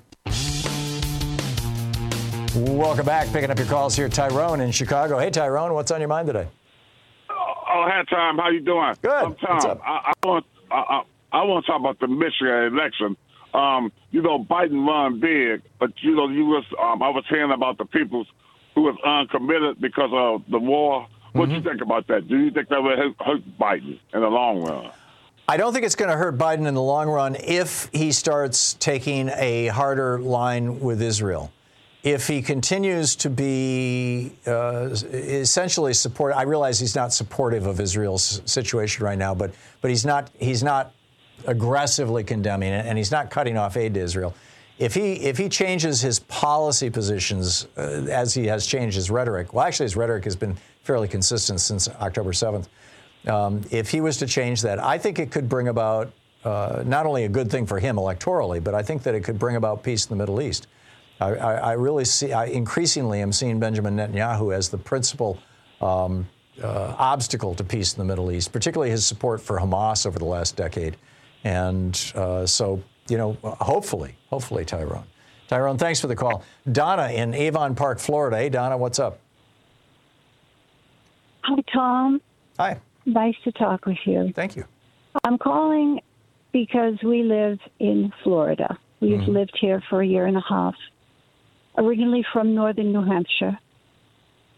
What everything and everyone is saying about Florida is true. It's absolutely true.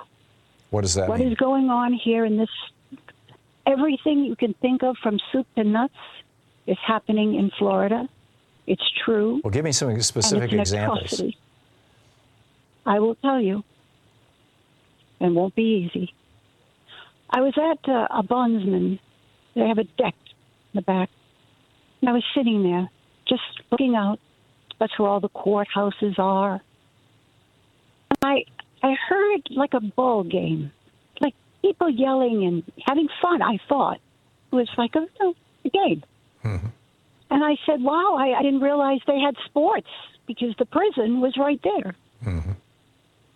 And the young man looked up at me and he said, "Ma'am, that ain't no game." And I said, "What are you talking about?" And he said, Those are turtle suits, ma'am. I said, What? He said, Turtle suits. They put people in those suits and they drop them into cold, dark places and leave them there for three days. I said, "What? You, that's that's not possible." I know, ma'am. I was there. I saw it. Wow. There's torture. There is torture being done in the judicial system here in Florida. Wow. That is beyond belief. I thought I'd say something only because I don't think people realize it. It's hidden. Unless you're in the system, you wouldn't know. But that's illegal. You would it's think. illegal. Yeah, I heard it. I heard it myself, Thom. I heard it. I didn't hear screams of a ball game.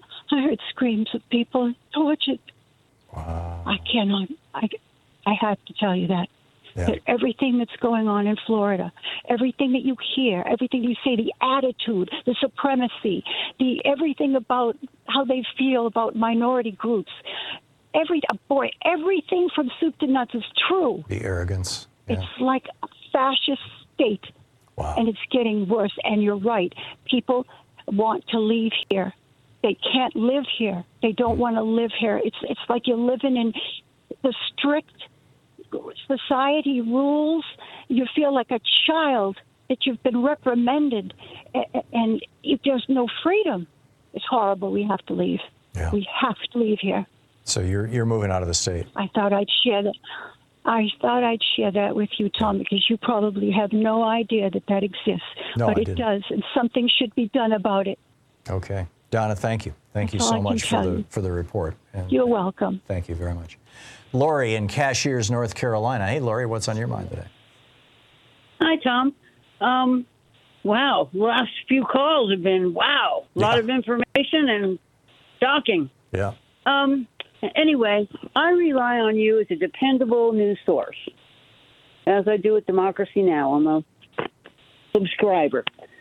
And what I wanted to ask you about might sound a little crazy, but I I would sleep better if I knew.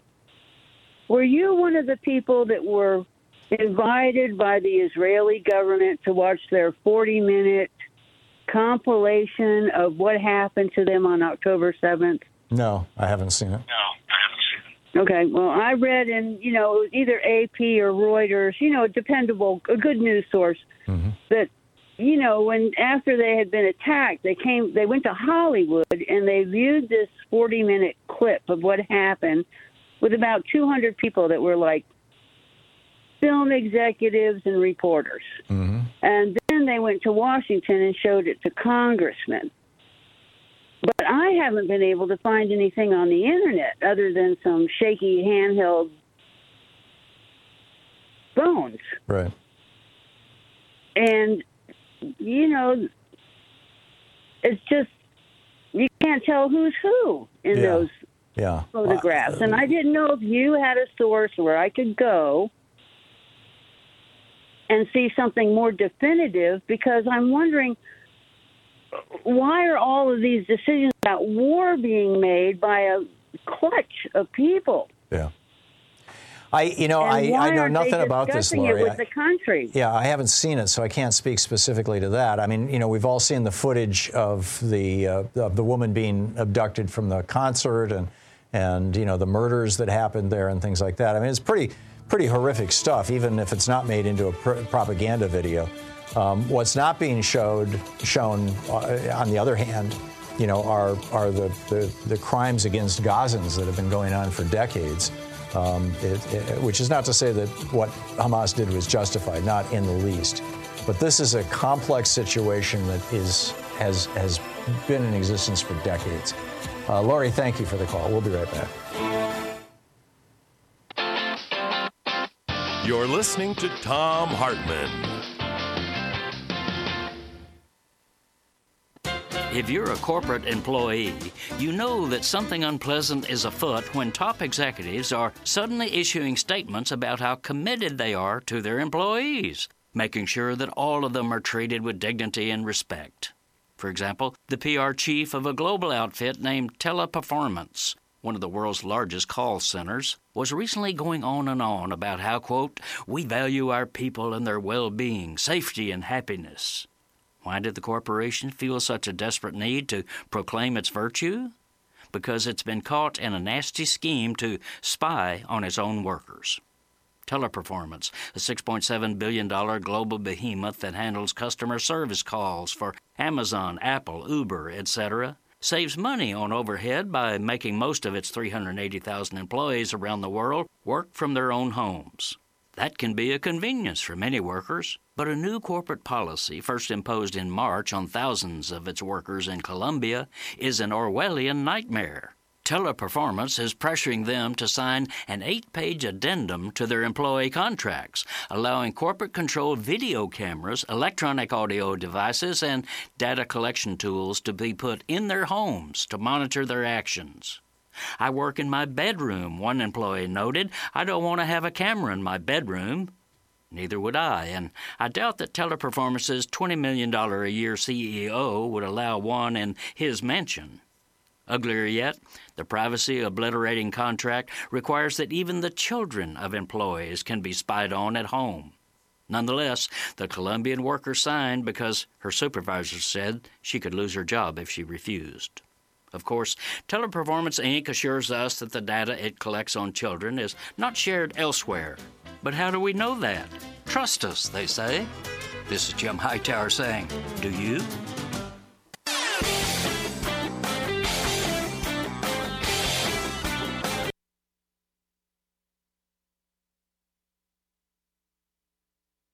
You're listening to X Ray FM on KXRY Portland at 91.1 and 107.1 FM, streaming online everywhere at xray.fm.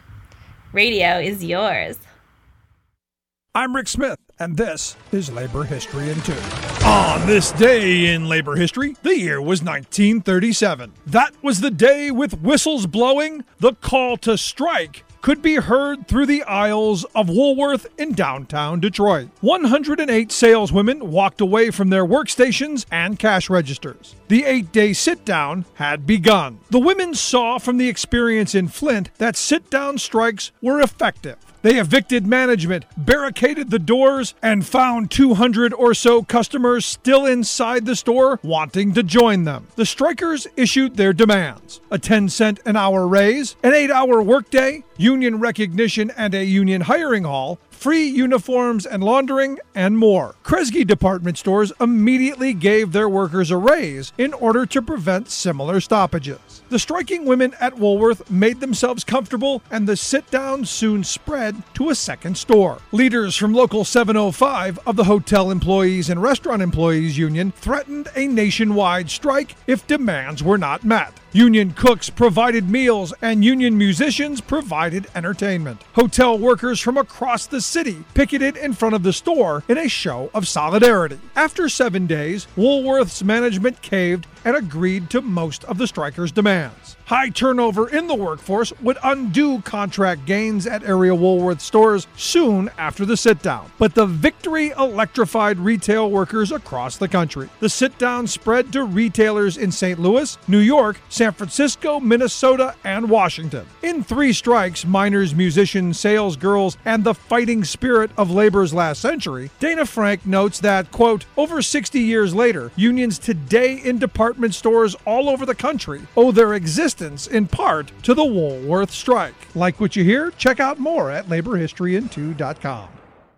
News and talk in the morning. Music after 2 and all weekend long, with shows like the Big City Radio Show, Mondays at 8 p.m.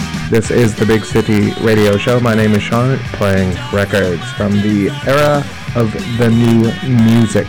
Listen live or archived at xray.fm, on the air in Portland at 91.1 and 107.1 FM. X Ray FM, radio is yours.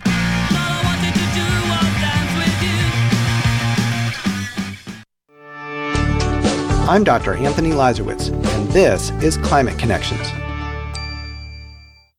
Winters in northern Minnesota can be frigid, but at Michael Overend's home near Duluth, heat pumps keep things toasty warm, even in sub zero temperatures. We have heated our home with air source heat pumps now for the last two winters, and they've done great. Heat pumps are highly efficient, so they help reduce the energy needed for heating and cooling. And they run on electricity, which can be provided by clean, renewable sources of energy. Heat pumps have been common in the southern U.S. for decades, but they were rare up north because in the past they did not work as well in the very cold. But the technology is now advanced and is capable of providing reliable heating even in a Minnesota winter. To save energy and reduce the demand on his heat pumps in such a cold climate, Overend also made efficiency upgrades to his house. He installed new insulation, siding, and windows to eliminate drafts. He and his wife hope to inspire others to invest in reducing their home's environmental impact. And we need as many people as possible to say, this is a great opportunity. So we're trying to use our home as an example to our community, and we're trying to spread the word as much as we can. Climate Connections is produced by the Yale Center for Environmental Communication. To learn more about climate change, visit climateconnections.org. Support for X Ray FM comes from the Hollywood Theater, Portland's nonprofit historic movie theater, showing classic, contemporary, and cult films every night of the week. Located at Northeast Sandy Boulevard in the heart of the Hollywood District. Showtimes and event listings at hollywoodtheater.org. Support for X Ray FM comes from North Coast Pinball, Nehalem's Little Pinball Sanctuary, located on Highway 101 next to North Coast Mudworks. North Coast Pinball offers monthly tournaments and a selection of games from the 1970s to the present. Learn more at northcoastpinball.com. X-Ray FM is supported by Slingshot Lounge. Located in southeast Portland on the corner of 56th and Foster, Slingshot Lounge offers an expansive game room, scratch cocktails, and a craft kitchen with a full menu until 2 a.m. Happy hour available weekdays from 3 to 7 and brunch weekends from noon to 4. Slingshot Lounge, decentralizing Portland since 2007. Support for X Ray FM comes from P Town Couriers, LLC, a local bicycle food delivery company delivering to the Portland metro area in an hour or less. More information and a list of local eateries they work with can be found at pdxccc.com. Hastily assembled contingent of armed deputies, so called. Whites who had already made it into the black community were now shooting randomly through windows and setting homes and businesses on fire. In at least a few cases, blacks were deliberately murdered, including an elderly couple who were gunned down inside their own home. The most destructive and perhaps deadliest race massacre in American history had begun, and it would continue unabated for approximately 12 hours. The book, The, Tulsa, the 1921 Tulsa Race Massacre, a photographic history.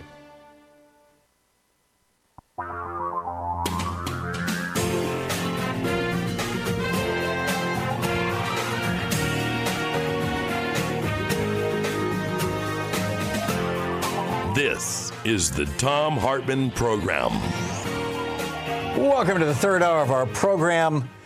We're, we're watching with some horror as these uh, anti-abortion laws and anti-trans laws and anti now anti-birth control is going to be coming. I, I predict down the road uh, in the former Confederate states, uh, rolling along. On the line with us is Laurie Bertram Roberts. Uh, Laurie is a member of the Mississippi Abortion Access Coalition, MAAC, and the executive director and co founder of the Mississippi Reproductive Freedom Fund, msabortion.org, and msreprofreedomfund.org are the websites. MS Abortion uh, on Twitter and uh, Fund MS Abortions on Twitter as well. Laurie, welcome to the program. Thank you. Thanks. Long time listener, first time appearing. Oh, well, thank you. It's great to have you with us. So uh, let's start with Mississippi. What's, what's going on in Mississippi? What is the state of play here with uh, all this wackadoodle right wing legislation uh, regulating women's bodies? Yeah, currently we obviously already have an abortion ban. There are no abortion providers in the state. There's no abortion clinic left in the state. But on top of that, now they're trying to push a bill that they're calling abortion trafficking, which would criminalize anyone who helped a minor cross state lines to get a legal abortion in another state.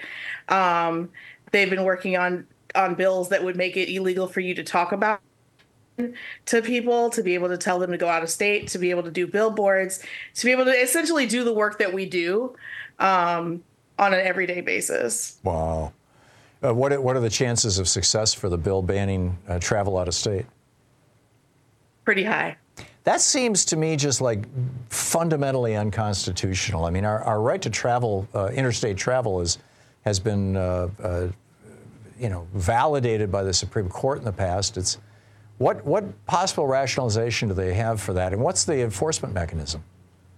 Yeah, so they want to, of course, protect the kids, right? It's if you can't, if you take a minor out of state without their parents' permission, then you could face um, a fine of a thousand to ten thousand dollars, or up to five. I think it's five years in prison. Whoa. Um, the the problem is, is that not only that, there's a mechanism in one of the bills because there's actually three bills that all do the same thing, but the one that they're really uh, attached to makes it so the attorney general of the state can prosecute people on these grounds if the local prosecutor chooses not to.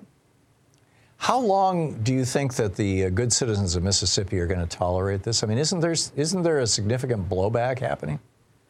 It is. It's slow. It's been slow climbing, Uh-huh. but I I've always said the pendulum is going to swing back. And the question is how much harm is going to be done in that time before it does.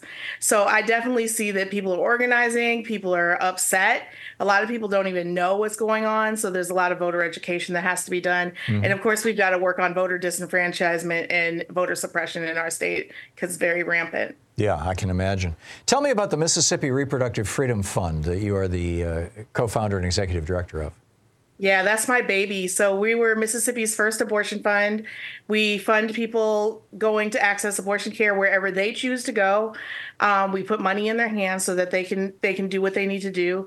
We have a food pantry. We have a diaper closet. We help people who parent as well as people who choose not to parent because often they're the same people. We have a, uh free period supply closet. We give away condoms, and Plan B. Um, birth uh, pregnancy tests and ovulation tests so we try to do a full range of reproductive justice work not just abortion work That's marvelous. We're, t- we're talking with Laurie Bertram Roberts, who's the executive director and co-founder of the Mississippi Reproductive uh, Freedom Fund and a member of the Mississippi Abortion Access Coalition.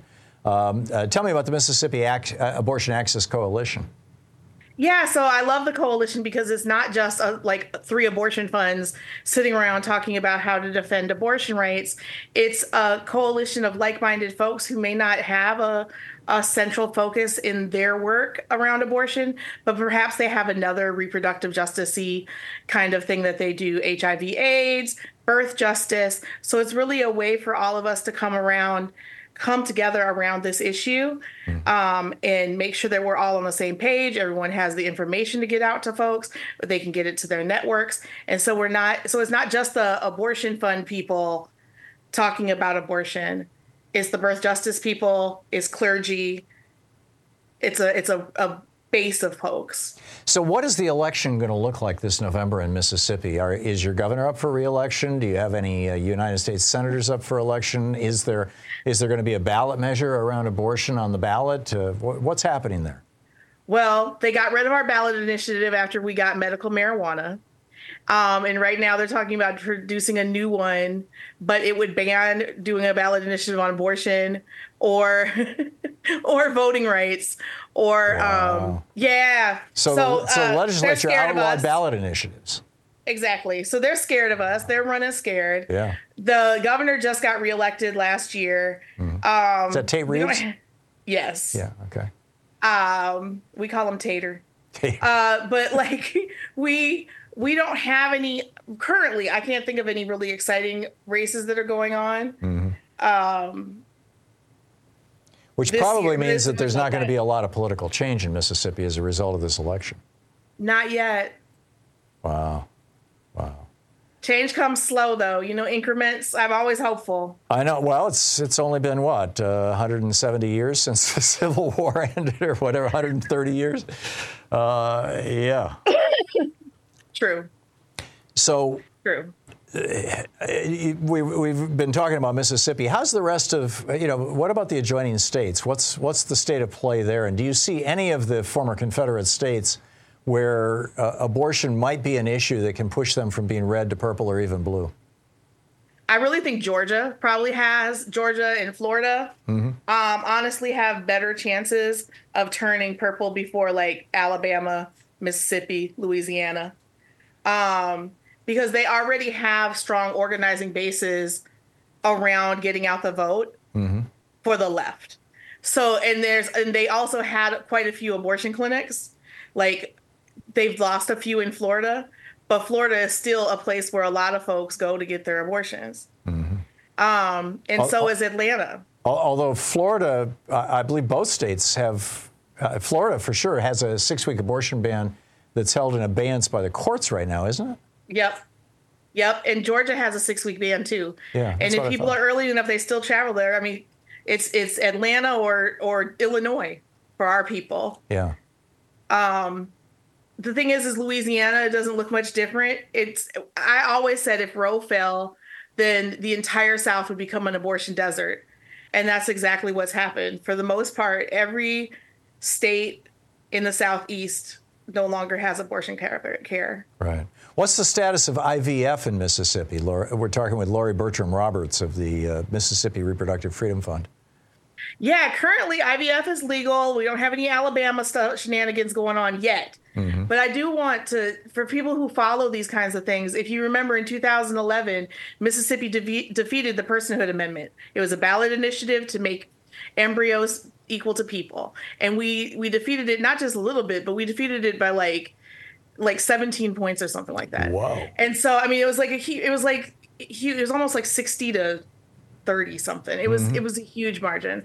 So anyway, my point is that Mississippians have never wanted an abortion free state and they certainly don't want an IVF free state. All right. Um, and it's also counterintuitive. How do you say you want people to have children, you want people to make families, but you don't want them to make families with IVF? Right. Yeah, which is weird, uh, particularly when you consider that uh, uh, Mike Pence uh, had his children by, by IVF. Um, there's been a, couple of other high-profile Republicans who had IVF kids. Uh, you know, it's uh, it's incredible stuff. Laurie Bertram Roberts is uh, the Mississippi Abortion Access Coalition and co-founder of the Mississippi Reproductive Freedom Fund. MS Repro freedomfund.org is the website. Check it out. And M and fund MS abortions on Twitter. Uh, Laurie, thank you so much for dropping by. It's great talking with you. Oh, no, meeting thanks you. for having me. My pleasure. My pleasure. Great work you're doing. It's Thank uh, you. f- thank you. It's 15 minutes past the hour. We'll be back with more of the news of the day and your calls in just a moment. This is the Thom Hartmann Program. A new survey shows Republicans might have a small problem with abortion. I'll tell you about that right after this.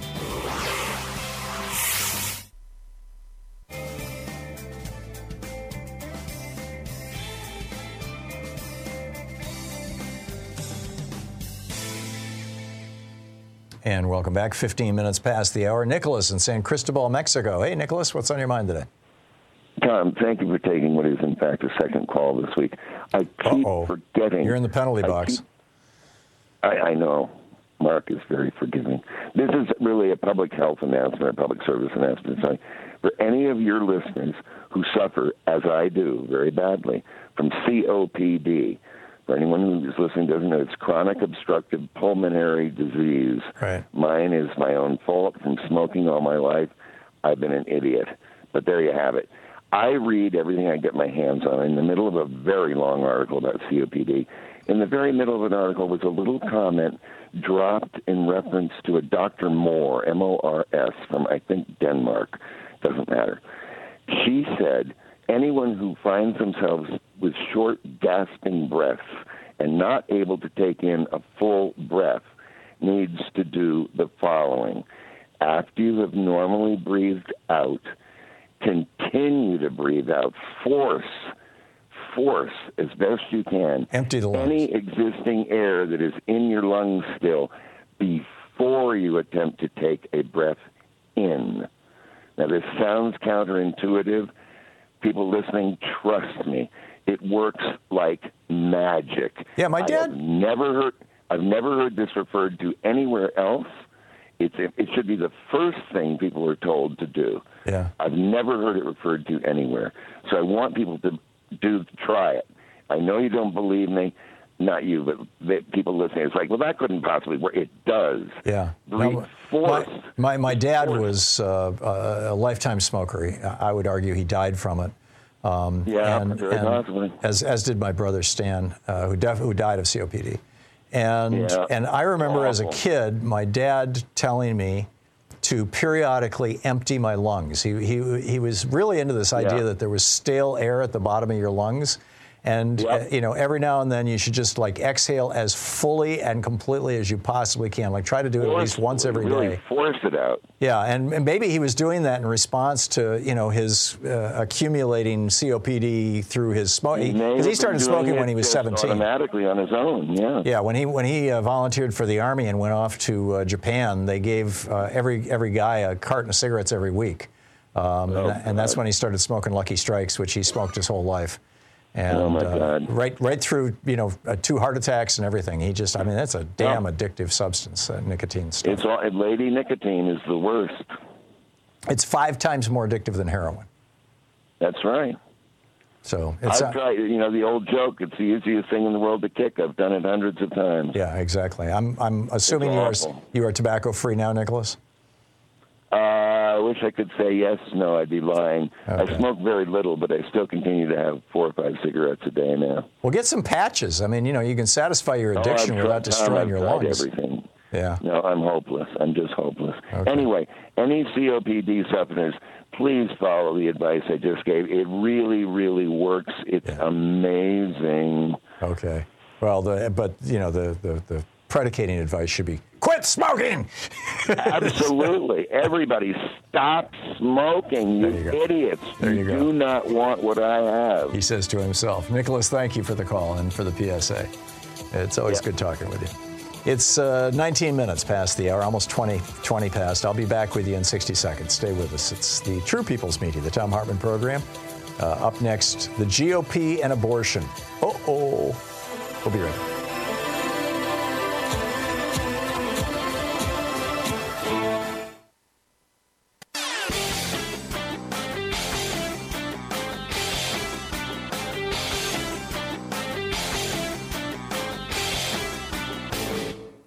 Missed my opening rant today? It's usually published over at HartmannReport.com where you can read it and share it with your friends for free. Check it out, HartmannReport.com. So, back in 1933, when Franklin Roosevelt became president, we were in the depths of the Great Depression. He raised the top income tax rate on billionaires from, from 25% to 90%.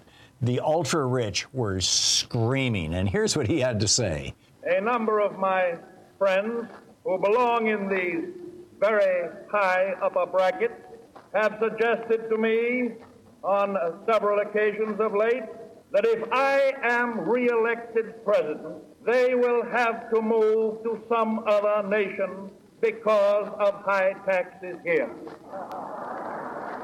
Now, I will miss them very much. He just took it right to them, right? Now, what came out of that was the world's largest and fastest growing and first major middle class. We can do this again. We just have to raise taxes on rich people. It's pretty straightforward. There's a whole article about it over at HartmannReport.com. Check it out.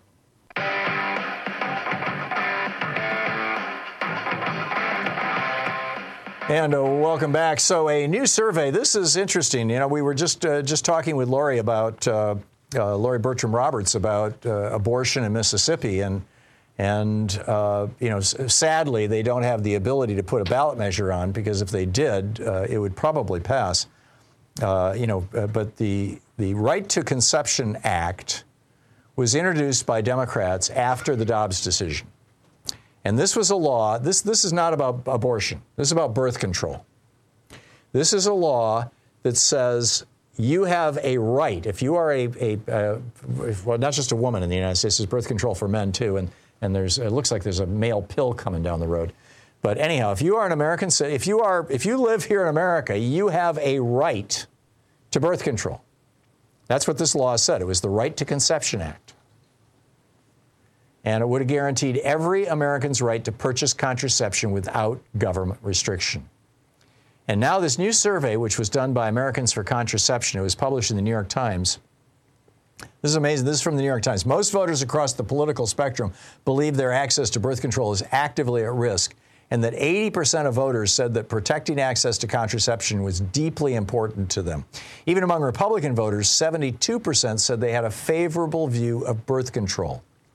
Now, here's where it gets weird. When voters were told that 195 House Republicans voted against the Right to Contraception Act, 64% of these Republican voters said they would be less likely to support Republican candidates for Congress, according to the poll. Whoa. Contraception bolstered, the, the, the right to contraception bolsters, bolstered voters' preference for Democrats by nine points, giving them a 12 point edge over Republicans, up from three. The survey also found that birth control access, again from the New York Times, the survey also found that birth control access was especially motivating to critical groups in the Democratic coalition, including black voters and young people who are currently less enthusiastic about the election. So, you know, talking about abortion is fine. I mean, let's continue doing that. But now it's time to start talking about birth control. 195 Republicans voted no on the right to contraception. Nothing to do with abortion. Contraception.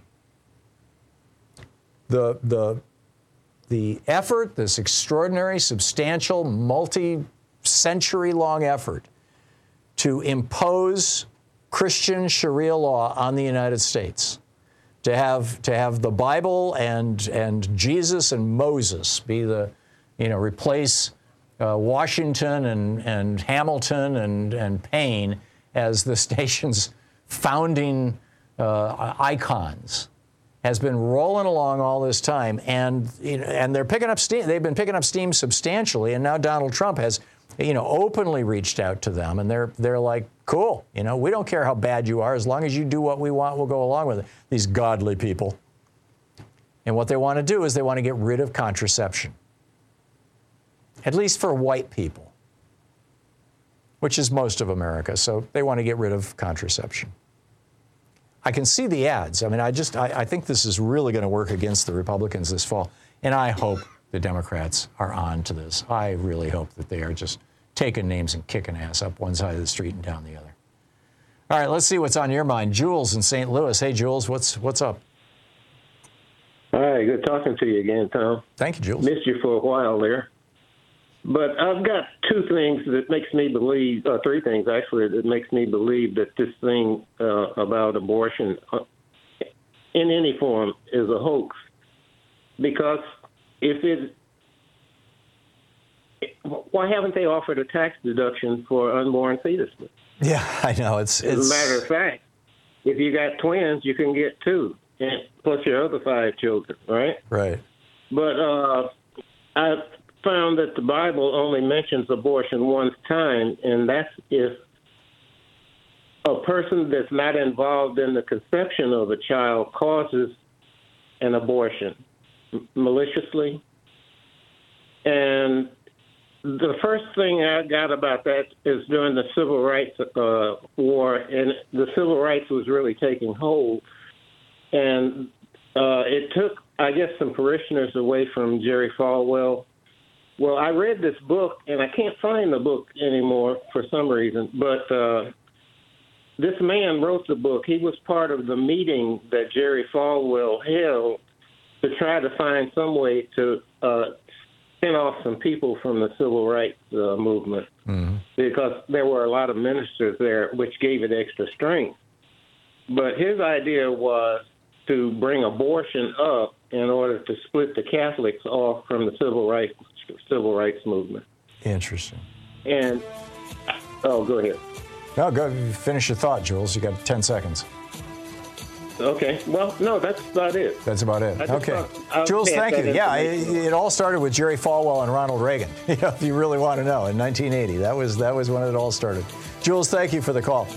27 minutes past the hour. Yeah, why why don't you get tax deductions for those uh, microscopic eggs that are fertilized? Really? We'll be right back. You're listening to the Thom Hartmann program. Call 202 808 9925. Maybe the GOP should pay for the storage. You could call it foster care, right? We'll be right back with your call.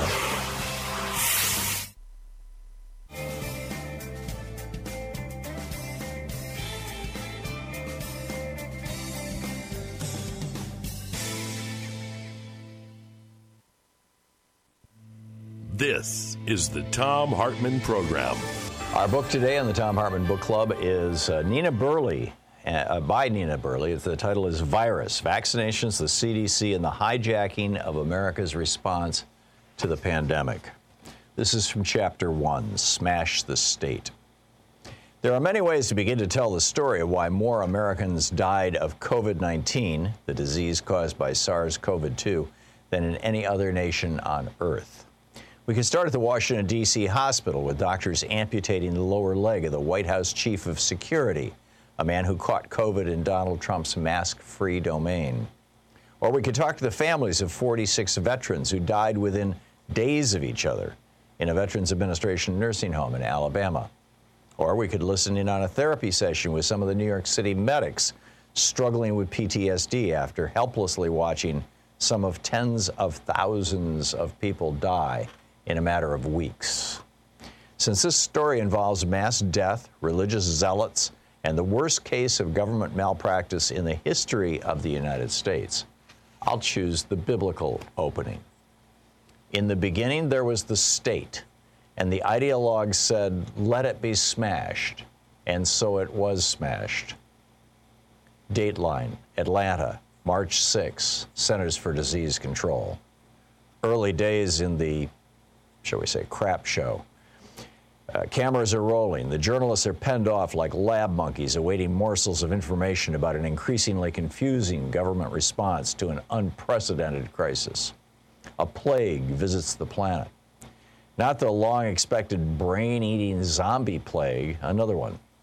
A virus that starts out feeling like the common cold, then coagulates blood and makes lungs look like ground glass on x rays starves people of oxygen, sometimes even before they notice. Americans are just starting to die.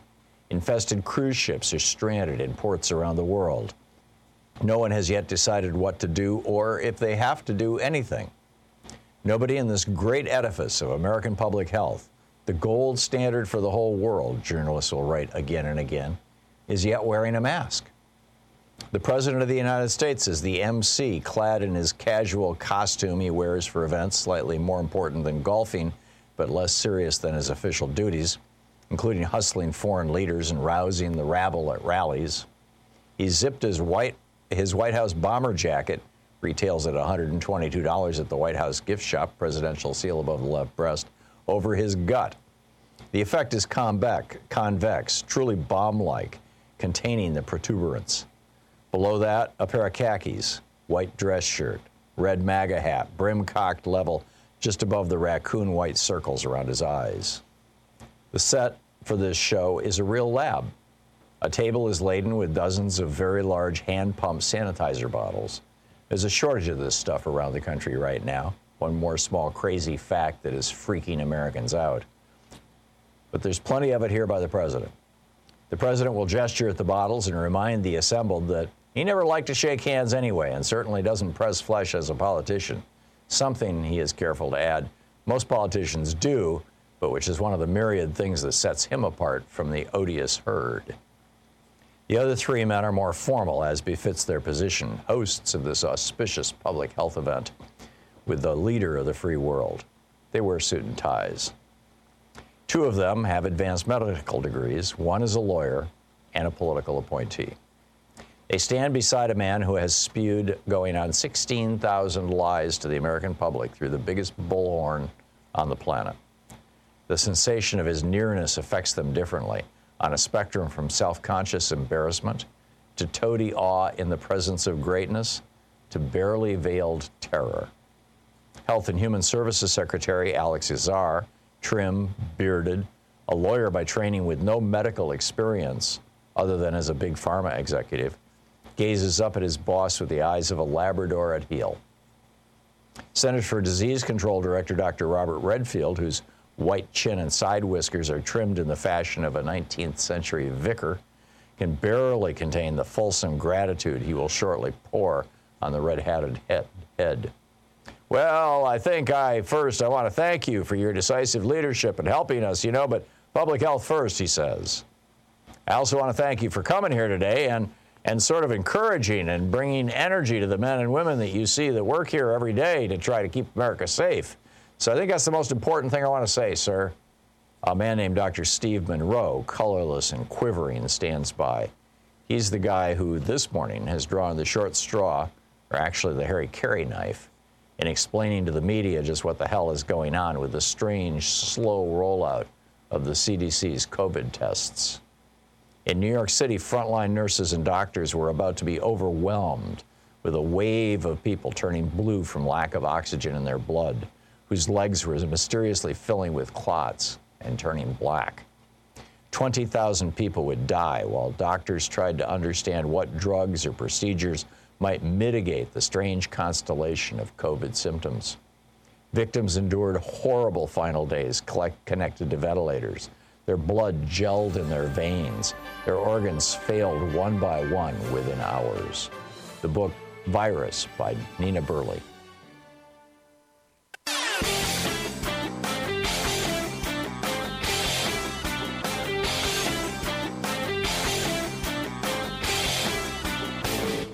from international trade policy to immigration policy to housing. We've got all kinds of topics. The wars between Republicans and Democrats, the Republican efforts to induce fascism in the United States. A great selection of opinions will be found over at HartmannReport.com. From Los Angeles to Columbia, South Carolina, from Birmingham, Alabama to Baltimore, universal basic income programs are chalking up proof after proof of their viability basically just giving people, low income people, poor people, somewhere between $500 and $1,500 a month, no strings attached, is lifting people out of poverty, getting them back on track, getting them into solid middle class jobs, helping their children tremendously. This works. Now, we don't have to do UBI in the United States. We're the only developed country in the world that doesn't have a national health care program. Health expenses are whacking a lot of low income people. We're the only country, developed country in the world that doesn't have free college education.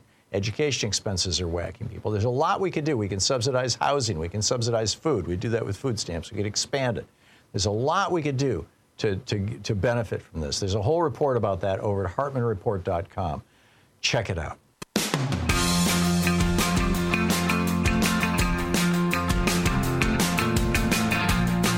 Thirty-five minutes past the hour, and uh, welcome back covered a lot of territory today. Let's uh, pick up your calls and see what's on your mind. William in Colorado Springs, Colorado. Hey, William, what's up? Hi, Thom. Thanks for taking my call. My pleasure. Uh, a couple things, I guess, uh, concerning the Christian uh, right, I guess it is, uh, and their vitriol and dictates that they're trying to put out. I wanted to make an analogy to, um, you know, how an animal, when it's trapped in a corner and it knows that its demise is imminent and there's nowhere to turn, it lashes out and it strikes. And I think that Christianity can be analogized to that animal in that it's it's in a corner and I'm not going to say that it's the demise of Christianity, but it seems that those that are, are leading the Christian cause are striking out as if they are caught in the corner and there's nowhere to turn. And so they don't just strike out and, and cut you on the, the leg, but they go for the jugular. And it seems like that's what the uh, the powers that be are doing. They're going for the jugular. Yeah. It's I, I really mourn this, William. I'm uh, you know the, the, this loss of of Christianity in the in the spirit of Jesus. Uh, you know what happened was in the 70s and 80s we saw the rise of televangelists. You know Jim and Tammy, Tammy Faye Bakker and all these other grifters. And that's that's what they were. They were grifters. They had a, a, a religious shtick, but basically they were about making money. And they all became multi multi millionaires. And some of them, like Jerry Falwell, even reached out for political power uh, Herbert Armstrong. I mean, there was a whole crowd of them. And they corrupted Christianity. And then, you know, when people started pointing out the corruption in Christianity and church attendance started dwindling, church attendance is way down now compared to, you know, just 30, 40, 50 years ago. Um, and when church attendance started collapsing, the, instead of saying, gee, maybe we should have been teaching the stuff that Jesus was talking about, you know, care for your neighbor and love others as you, as you love yourself and that kind of, maybe instead of teaching that, we should just double down on hate. And that's what they've done. They've doubled down on hating, hating queer people, hating, hating uh, pregnant women who want to get abortions, hating liberals. Um, you know, they've just doubled down on hate. And hate is not, in my mind, hate is not, not the essence of Christianity. Uh, you know, you, you, you, find an awful Correct. lot of that in the Old Testament, but not so much in the New Testament. I mean, that's it's, and and uh, I, I, just it, it, saddens me tremendously. I, I, there was a time in my life when I was very happy and proud to call myself a Christian. I I awkwardly call myself a Christian now because I still I still try to follow the teachings of Jesus. I, I you know. Uh, whether he was divine or not, all that stuff. I, you know, that's we can have a debate about that. But, but the, the, his teachings specifically were brilliant and and they were the the way to build a society that is caring and considerate. They were consistent with the values that you see in, in Aboriginal societies all around the world throughout history. I think that they re- represent you know genuine historical human values, and uh, these people who call themselves Christians who are trying to impose their their bizarre will on us, their hatred of recreational sex, their their concern about women and minorities having positions of power and authority in society they're just destroying, you know, the religion that I, I uh, once thought was pretty good. William, thank you. Well said. Dave in Lombard, Illinois. Hey, Dave, what's on your mind today? Hey, Thom, thanks for taking my call. Sure. Um, there's a common opinion out there that if Trump wins the next election, that uh, Justice Clarence Thomas and possibly Samuel Alito would retire. Yep. Because Trump can then name the next two right wing justices. Yep. So I've heard the same yeah, rumors. Yeah. So if Biden wins the next election, they're not going to retire. And my opinion for them not retiring goes such that they would like to ride this billionaire gravy train for another four years. Yep. I'd like your thoughts on that. No, I think you're right, and they're both in their in their early 70s, and so odds are they will both live for another four years. Um, and you know that's this, you know, this, this kind of highlights the folly of Ruth Bader Ginsburg thinking that she could make it through. Um, right. But, yeah. but it also, you know, highlights the, the crime essentially that uh, uh, that um, Mitch McConnell committed when he refused to let Merrick Garland have that Supreme Court seat. I mean, that was just terrible. Yeah. And Mitch McConnell, yeah, by the way, McConnell, today, he, he announced that he's not going to he's going to step down in November. Get ready for a major say, leadership yeah. fight. Rick Scott is the guy that I'm guessing is probably going to end up on top, but we'll see. We'll see. Oh God, no. Yeah, Skeletor. Right. The, the guy who, whose company committed the largest Medicare fraud in the history of America, Right. who wants to privatize Medicare Yeah. entirely, that guy will be the new uh, Senate Majority Leader, or Minority Leader right now. We'll see. I don't think he'll last. I, you know, we'll see. Dave, thank you for that. Yeah, he, I don't think he has the skills. I, you know, I, Rick Scott is a little too much of a crackpot, but we'll see. Uh, Den- and, and, and Mitch McConnell arguably is the last of the old, you know, the old uh, Reagan Republicans. Dennis in Riverside, California. Hey, Dennis, what's on your mind today? Uh, I was thinking that we're confronting an absurd situation where Donald Trump is still in contention. And, you know, he's a fraud no matter how you look at him. Right. And it's it's bizarre that he should still be there. And I would blame the liberal Democrats for this. Oh, really? I think that they they haven't really been Democrats for a long time, and they've got a long record of since Nixon of losing and losing again. They've lost ground. They lost landslide elections in the 70s and 80s, and uh, maybe it's time they look at themselves and ask themselves, "What are we doing wrong?" So, so your problem with the Democrats, let's see, is is, uh, in fact, I mean, you know, we should just go through this. Um, when the when the Democrats rescued America from the Trump economic collapse, that was a bad thing. No, it wasn't a bad thing. Okay, when they rescued America from the Trump COVID pandemic, was that a bad thing? No, it wasn't. When, a when, when Biden thing. forgave 132 billion dollars in Oh, student loans, Wait. was that a bad thing? No, that wasn't a bad thing Okay, either. when, when we had massive federal protection for abortion rights, was that a bad thing? no, When we what, passed the biggest climate involving- bill in history, was that a bad thing? I'm not saying it was a bad. Thing. When we put $2 trillion into infrastructure, Democrats, liberal Democrats did, and, and generated 14 million new jobs, was that a bad thing? Okay. I'm, you know, I'm just wondering, what is it? You know, you got the lowest black unemployment in the history of the United States. That's a bad thing. Brought to you by liberal Democrats. I'm not saying it's a bad thing, but you've got America being respected again by the world. That's a bad thing. That's All going to oh, right, cause us to lose elections. We've got three percent oh. inflation. That's you know within the realm of the goal of the Fed for the last 50 years. I don't, I don't get All it. All I'm saying is politically they keep losing. He I- shouldn't even I'm not there. seeing that. I'm seeing I'm seeing Democrats winning elections after election. Donald Trump is the loser. He lost. You know, the Republican Party lost uh, largely. In, I'm not in- talking about just now, but throughout. They've been doing it for decades. Well, Democrats and Republicans take turns losing elections, Dennis. That's the nature of elections. Thanks a lot for the call, Dennis. Cindy in Fayetteville, North Carolina. Hey, Cindy, what's on your mind today?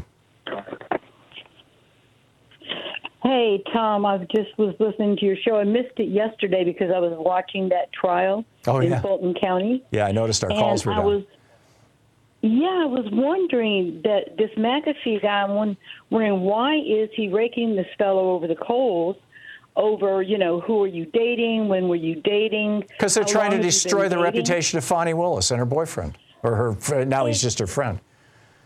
And see, I thought he was on the up and up. I thought it was legit until you said Federalist, and I'm like, wait a minute. The judge, yeah. This has nothing to. Yeah, this Yeah, has this nothing right-wing- to do with you tried to steal an election, and so we're going to let you get away with crimes because because somebody was dating the wrong person. Yep, Scott McAfee is, a, is was the president of the Federalist Society at the University of Georgia. He is a hardcore right-wing crackpot. Has been his whole entire life. Um, they call themselves libertarians. And and his he set out to destroy the reputation of Fani Willis. And over the last two weeks, I think he's largely done that. She's going to, for the rest of her life, she's going to have to look over her shoulder. For the rest of her life, she's probably going to have to have security. For the rest of her life, when people see her, they're going to be talking behind her back about her sex life. And and and you know, and McAfee, this this white judge is playing into all these god awful stereotypes of oversexed black people. Oh my God, they're having sex in the office. They're having sex in the in the hotel. They're having sex at her apartment. Let's talk some more about black people having sex. It is it is disgusting what this white judge has done. It is filthy. it It- is racist. absolutely. It is a high tech lynching. It is. It, it, it deserves to be condemned by every decent American, including you know any Republicans out there, and and uh, I'm just I, I am so disgusted that the corporate media, Cindy, thank you for the call, that the mainstream media in the United States is not saying what I'm saying right now, because it is so friggin' obvious. This is all about you, black woman. How dare you take on our white god? This is awful. We'll be right back. You're listening to Thom Hartmann. Visit thomhartmann.com for audio and video archives. It's Talk Media for the rest of us. I'll be right back with your calls right after this.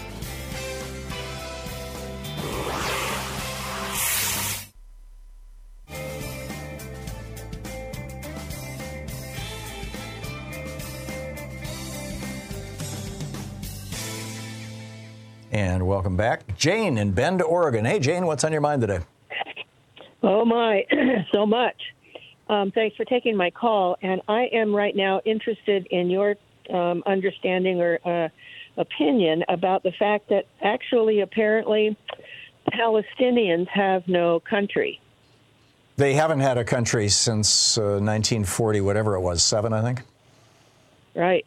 And then there was another, um, uh, some kind of a legislative or uh, group that then in 1933 identified them as a not not a country because they have no geographic borders, but I guess as a people. Well, there was a Palestine. Beg your pardon? There was a Palestine prior to World War One, if my memory is correct. With with borders? I think so. Maybe I'm wrong. I, you know, I, uh, I'm no authority on the history of the region. You know, prior to my own lifetime. I'm sorry. Well, I've been checking into it because I'm I am interested in where their claims for sovereignty come from. Mm-hmm. And Palestine is a is a Roman word. Mm-hmm. Um, I mean, the Romans identified the area with that word, Yep, you're right. and but never, so far as I can identify, has there been any kind of geographic border um, to de- define it as a quote unquote state.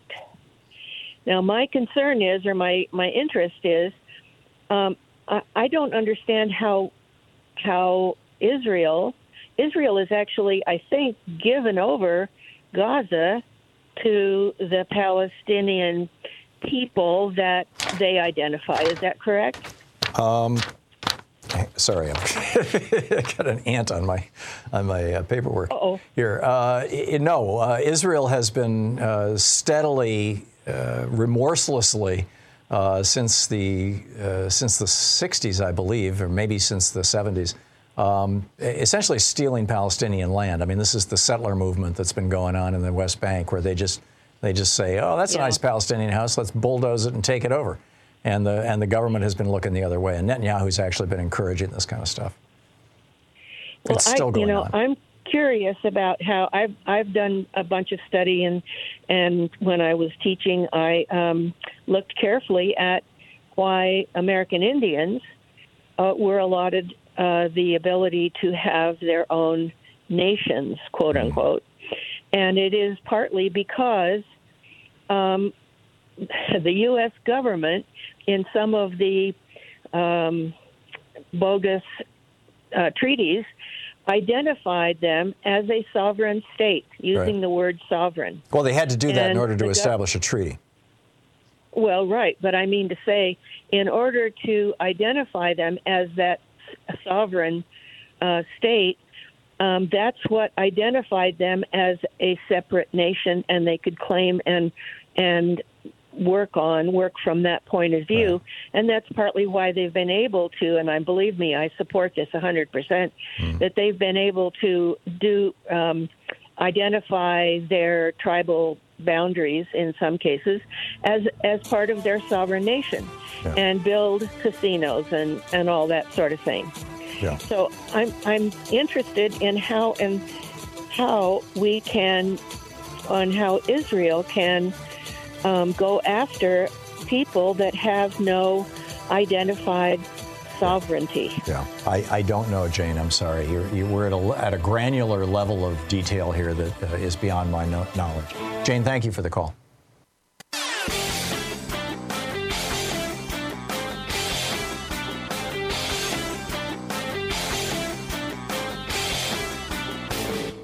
Hey, thanks so much for sharing our program and for reaching out to our stations and sponsors and letting them know that you're listening. It really means a lot to us.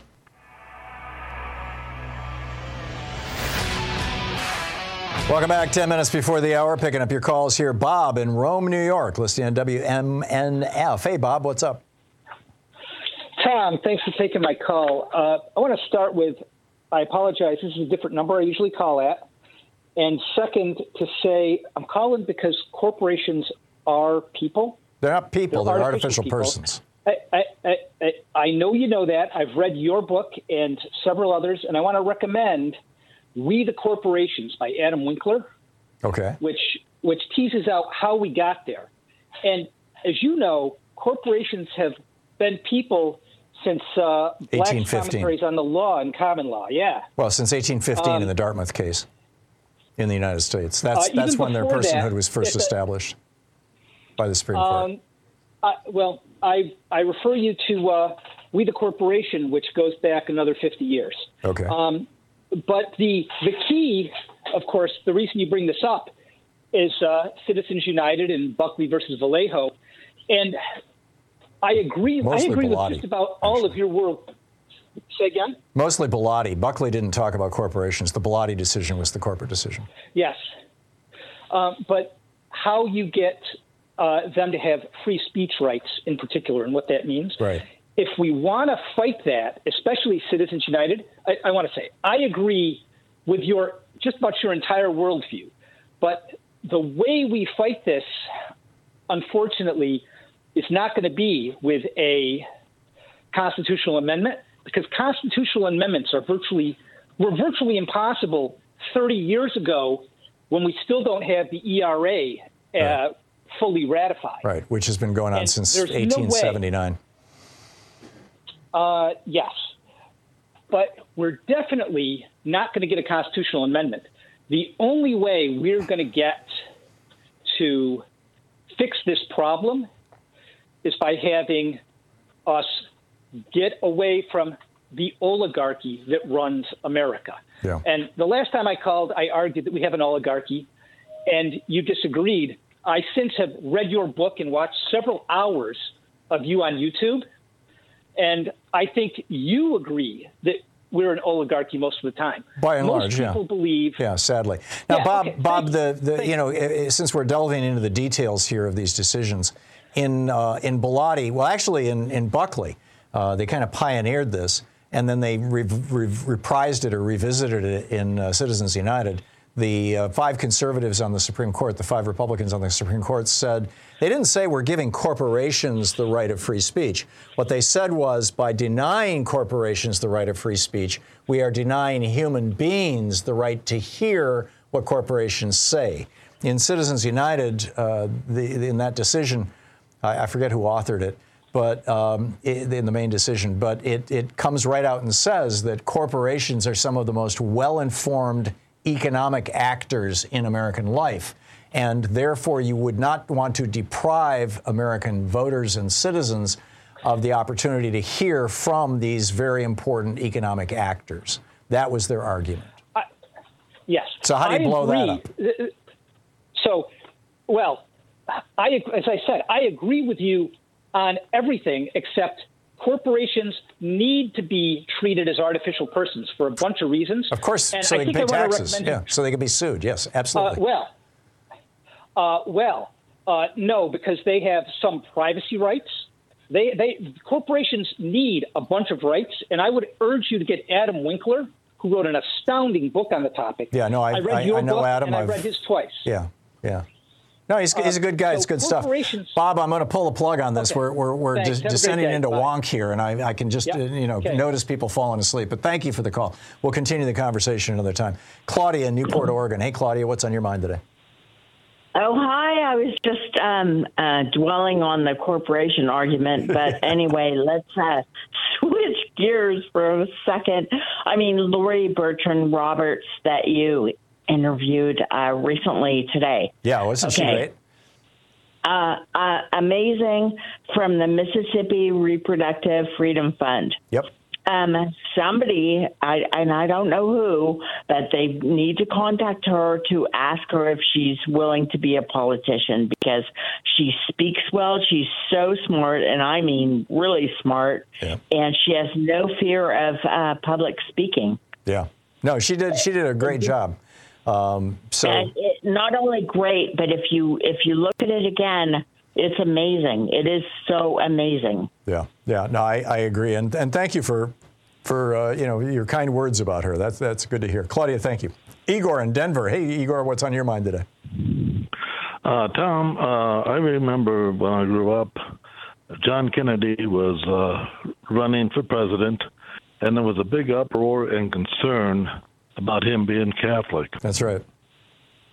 And over the years, we've totally evolved to where we have six Catholics on the Supreme Court. Yeah, arguably and seven. I believe a lot. Seven? Oh, Yeah. seven Gorsuch, Catholics. Gorsuch was raised Catholic. He attends a Presbyterian church now, but his his wife's church. Well- but he's still. I think he's still Catholic. His his mother was Catholic. Well, I'm beginning to believe after all these decisions that the court has made, uh, they have very fascist tendencies to corporations over the people. Yeah, and has has the Pope taken over the Supreme Court? I don't know. Actually, this Pope he would he would not agree with most of what the Supreme Court's doing. Igor, thank you, thank you for the call, and thank you for being with us today. We'll be back tomorrow, same time, same place. In the meantime, don't forget, democracy is not a spectator sport. It requires all of us, and that includes you.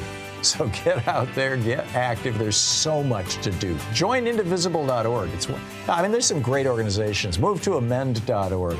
Um, uh, there's Get active. Tag your it. We'll see you tomorrow. Have a great afternoon. Be good to yourself and the people around you. You've been listening to Thom Hartmann. For audio and video archives, visit thomhartmann.com.